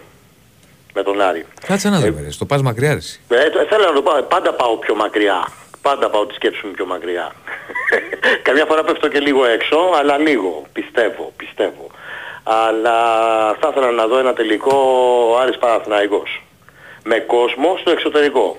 Στο εξωτερικό και να πάμε ταξιδάκι. Ε, ε, Καλά τα και είπαμε πες, στις για προάλλες. Ρωσία, για Αυστραλία, ναι. Εγώ Γεωργία, είμαι, Γερμανία. επειδή είμαι Αμερική, πατροπαράδοτος, αυτό, ωραίο θα θέλω να δω Άρης Πάοκ στο Πανεσταλικό. Όχι, Είσαι ο όχι, Άκα. όχι. Όχι, όχι. Ο- ε, Στο εξωτερικό, στην Ιταλία. Λοιπόν, ε, α, πώς το λένε, η ΑΕΚ ε, βλέπω ότι έπαιξε καλά, ανεβαίνει η ΑΕΚ και αυτό είναι πολύ θετικό που θα παίζει μια φορά την εβδομάδα γιατί θα κάνει focus τώρα στο Λοιπόν, πρωτάθλημα. επειδή ο κύριος Ζουμπάκης δεν στέλνει, πάμε στο 2 ή το 3. Το 2. Το 2, Σωτήρης Μάρκου. Ο Μάρκο, ωραίος, Φέρτο. Αρβανίτης. Σαν και εμένα. Σε 3,94. Κύριε Ζουμπάκη, συγγνώμη, αλλά Λοιπόν, ε, βλέπω ότι η ΑΕΚ ανεβαίνει συνεχώς. Θα, θα πάει όλο και καλύτερα, δεν τη φοβάμαι καθόλου. ε, και με κόσμο στη Φιλαδέλφια θα συνεχίσουμε να έχουμε καλές επιδόσεις στα derby, γιατί derby θα είναι από εδώ και πέρα τώρα, ειδικά στα play-off. Ε, ε, ε, Ηρακλή, ε, είδες πόσο, όχι εσύ, όταν λέω Ηρακλή εννοώ τον Αντιπρόεδρο. Ε, είδες πόσο πολύ έχουμε δόντι στην ΕΠΟ με το πέναλτι που δεν έδωσε. Δεν έχω σήμερα. δει το παιχνίδι σου, λέω. Δεν Φίλε. πειράζει, το είδαμε- το είδαμε εμείς. Το, είδα- το, είδε- το είδε η υπόλοιπη Ελλάδα, ας πούμε. Η υπόλοιπη μισή Ελλάδα που δεν έβλεπε Ολυμπιακό. Λοιπόν, Ναι. Καλά, τόσο αυτό δόντι ο έχει η Ολυμπιακός ΑΕΚ. τα έχουμε συζητήσει. Δεν Ναι, θα ε, μας θέλω να σου πω, ο, κυ- στον κύριο Κούγια θα το έλεγα εγώ. Τόσο Ναι. δόντι πολύ μεγάλο έχει η ΑΕΚ. Τόσο μεγάλο. Που έχασε, έχασε αυτή τη στιγμή η ΑΕΚ τον, τον τελικό. Δεν πειράζει όμως, γιατί αν το πάρει ο Άρης στο κύπελο, καταλαβαίνεις τι θα συμβεί με τον Ολυμπιακό. Και που ξέρεις αν δεν είναι Ολυμπιακός, δεν γιατί την ανέβει; Κυριακή ο Ολυμπιακός θα χάσει. Και να χάσει. Που το Έτσι, έχει άμα χάσει ο Ολυμπιακός Κυριακή, αντίο αντίο τρίτη θέση. Bye bye. Καλά. Bye bye τρίτη θέση. Έχει πολλά παιχνίδια, περίμενε. Έχει πολλά παιχνίδια, αλλά έτσι δείχνουν τα πράγματα. Εσύ, λοιπόν, και είναι, κάτι είναι τελευταίο. το τι θέλεις, όχι το τι δείχνει. Και κα- ε, ε, αυτό που δείχνει, η κατάσταση αυτό είναι. Από εκεί πέρα θα το δούμε. Ε, θα δούμε τα υπόλοιπα. Και κάτι τελευταίο. Για να φτιαχτεί το ελληνικό ποδόσφαιρο θα πρέπει να υπάρξει νόμος ότι τα τηλεοπτικά δικαιώματα θα δίνονται περισσότερα λεφτά στις τελευταίες ομάδες, σε αυτή που ανεβαίνει από τη Super League 2 Ε, δηλαδή, δεν μας απόλυτα συμφωνεί. και πολύ λιγότερα, τα λιγότερα στην πρώτη, στην πρωταθλήτρια. Θα πηγαίνει δηλαδή, όπως δεν ξέρω κάτι τέτοιο νομίζω γίνεται στην Αγγλία. Όταν θα συμβεί αυτό και οι εφοπλιστές θα συνενωθούν μεταξύ τους, να το κάνουν αυτό, το ποδόσφαιρο, γιατί θα πηγαίνεις στην Κηφισιά και θα χάνεις με, τους, με τις μεταγραφές και να γίνεται έλεγχος για το που ξοδεύονται αυτά τα Ρε αγορά μου, εκατομμύρια. μην το πας μακριά. Τώρα είναι καλύτερα πάντως από ό,τι ήταν. Γιατί γίνονται γκέλες παντού. Όλοι χάνουν ε, βαθμούς παντού. Δεν είναι καλύτερα Φαντάσου από... τι θα γίνει μετά. Ναι, Φαντάσου δεν τι είναι θα γίνει καλύτερα μετά. έτσι κι αλλιώς ήδη τώρα πιο βελτιωμένα τουλάχιστον με την, με την έννοια ότι είναι όλες οι ομάδες. Δηλαδή μπορούμε να κάνουμε εμείς γκέλα οπουδήποτε. Ο Παθηνακός Εντάξει. οπουδήποτε. Ο Ολυμπιακός Εγώ απλά οπουδήποτε. έτσι, σαν ιδέα Είναι πιο τώρα, ε. μαζεμένο το πρωτάθλημα, πιο ανταγωνιστικό. Στις λεπτομ- Και να σου πω και κάτι, παιδιά, να πω και κάτι στους αεξίδες. Δεν είναι του θανάτου και του πεθάμου. Δηλαδή θα είναι όλοι. Όταν είναι τόσο ωριακές οι διαφορές, πέρσι το πήραμε, Έτσι εμείς είναι, έτσι πήραμε είναι. double. Έτσι είναι. Το- μπο- Μπορεί και να το χάσουμε φέτος. Δεν σημαίνει ούτε ότι η ΑΕΚ ε, ε, δεν έκανε τίποτα πέρσι. Δηλαδή, μην τα μηδενίσουμε όλα για να αποκλεισμό στο κυπέλο. Ποδόσφαιρο είναι. Παίζει και ο εμείς- Άρης, εμείς- αποκλειστούμε. δεν, δεν είμαστε δηλαδή να τους ε, σκοτώσουμε να, πεθα- να πεθάνουμε. Δεν πετύχαμε τίποτα για να πάρουμε τα κεφάλια ολονών. Έγινε. Ήρθε ένας αποκλεισμός. Γιώργο, πρέπει να κλείσουμε. Ναι, ε, τελευταία, τελευταία κουβέντα. Οι ΑΕΚ, οι αεκτζήδες δεν ζουν για τους τίτλους. Γι' αυτό και δεν πονάνε όταν δεν παίρνουν τίτλους. Ε, το, Γι' αυτό και εντάξει, τους βλέπω τώρα και υπερβολικά μηνύματα και σε, Γι' αυτό και και τους σε site πανηγυρίζουν και τα πολύ λοιπά. έντονα όταν τους παίρνουν Ναι, στους εντάξει ρε τίτλους. παιδί μου, αλλά απλά βλέπω υπερβολές τώρα και τα λοιπά. Οκ, μπορεί, να, Έγινε. μπορεί να ανακάμψει Έγινε. η ομάδα και είναι πολύ πιθανό αυτό που είπες και με ένα παιχνίδι εβδομάδα να ανακάμψει και να διεκδικήσει το πρωτάθλημα για να το πάρει πάλι. Αλλά και να μην το πάρει δεν έγινε καταστροφή, ξέρω εγώ. Δεν έχουμε κανένα Έγινε, πρόβλημα έγινε, με κανένα. έγινε. Να κλείσουμε. Να Λοιπόν, είστε καλά. αύριο πάλι να είστε καλά. Να Καλό είστε καλά. βράδυ. Ευχαριστούμε. Ευχαριστούμε. When I awake and I find that I'm stuck in this place, my back's to the wall completely. Twenty wild horses and five hundred men, they couldn't drag me that far down again. Give me a cold 45 to my head. So I can say I'd be better off dead. Straight as an arrow, I'll make a new start. I wanna tell you it's straight from the heart.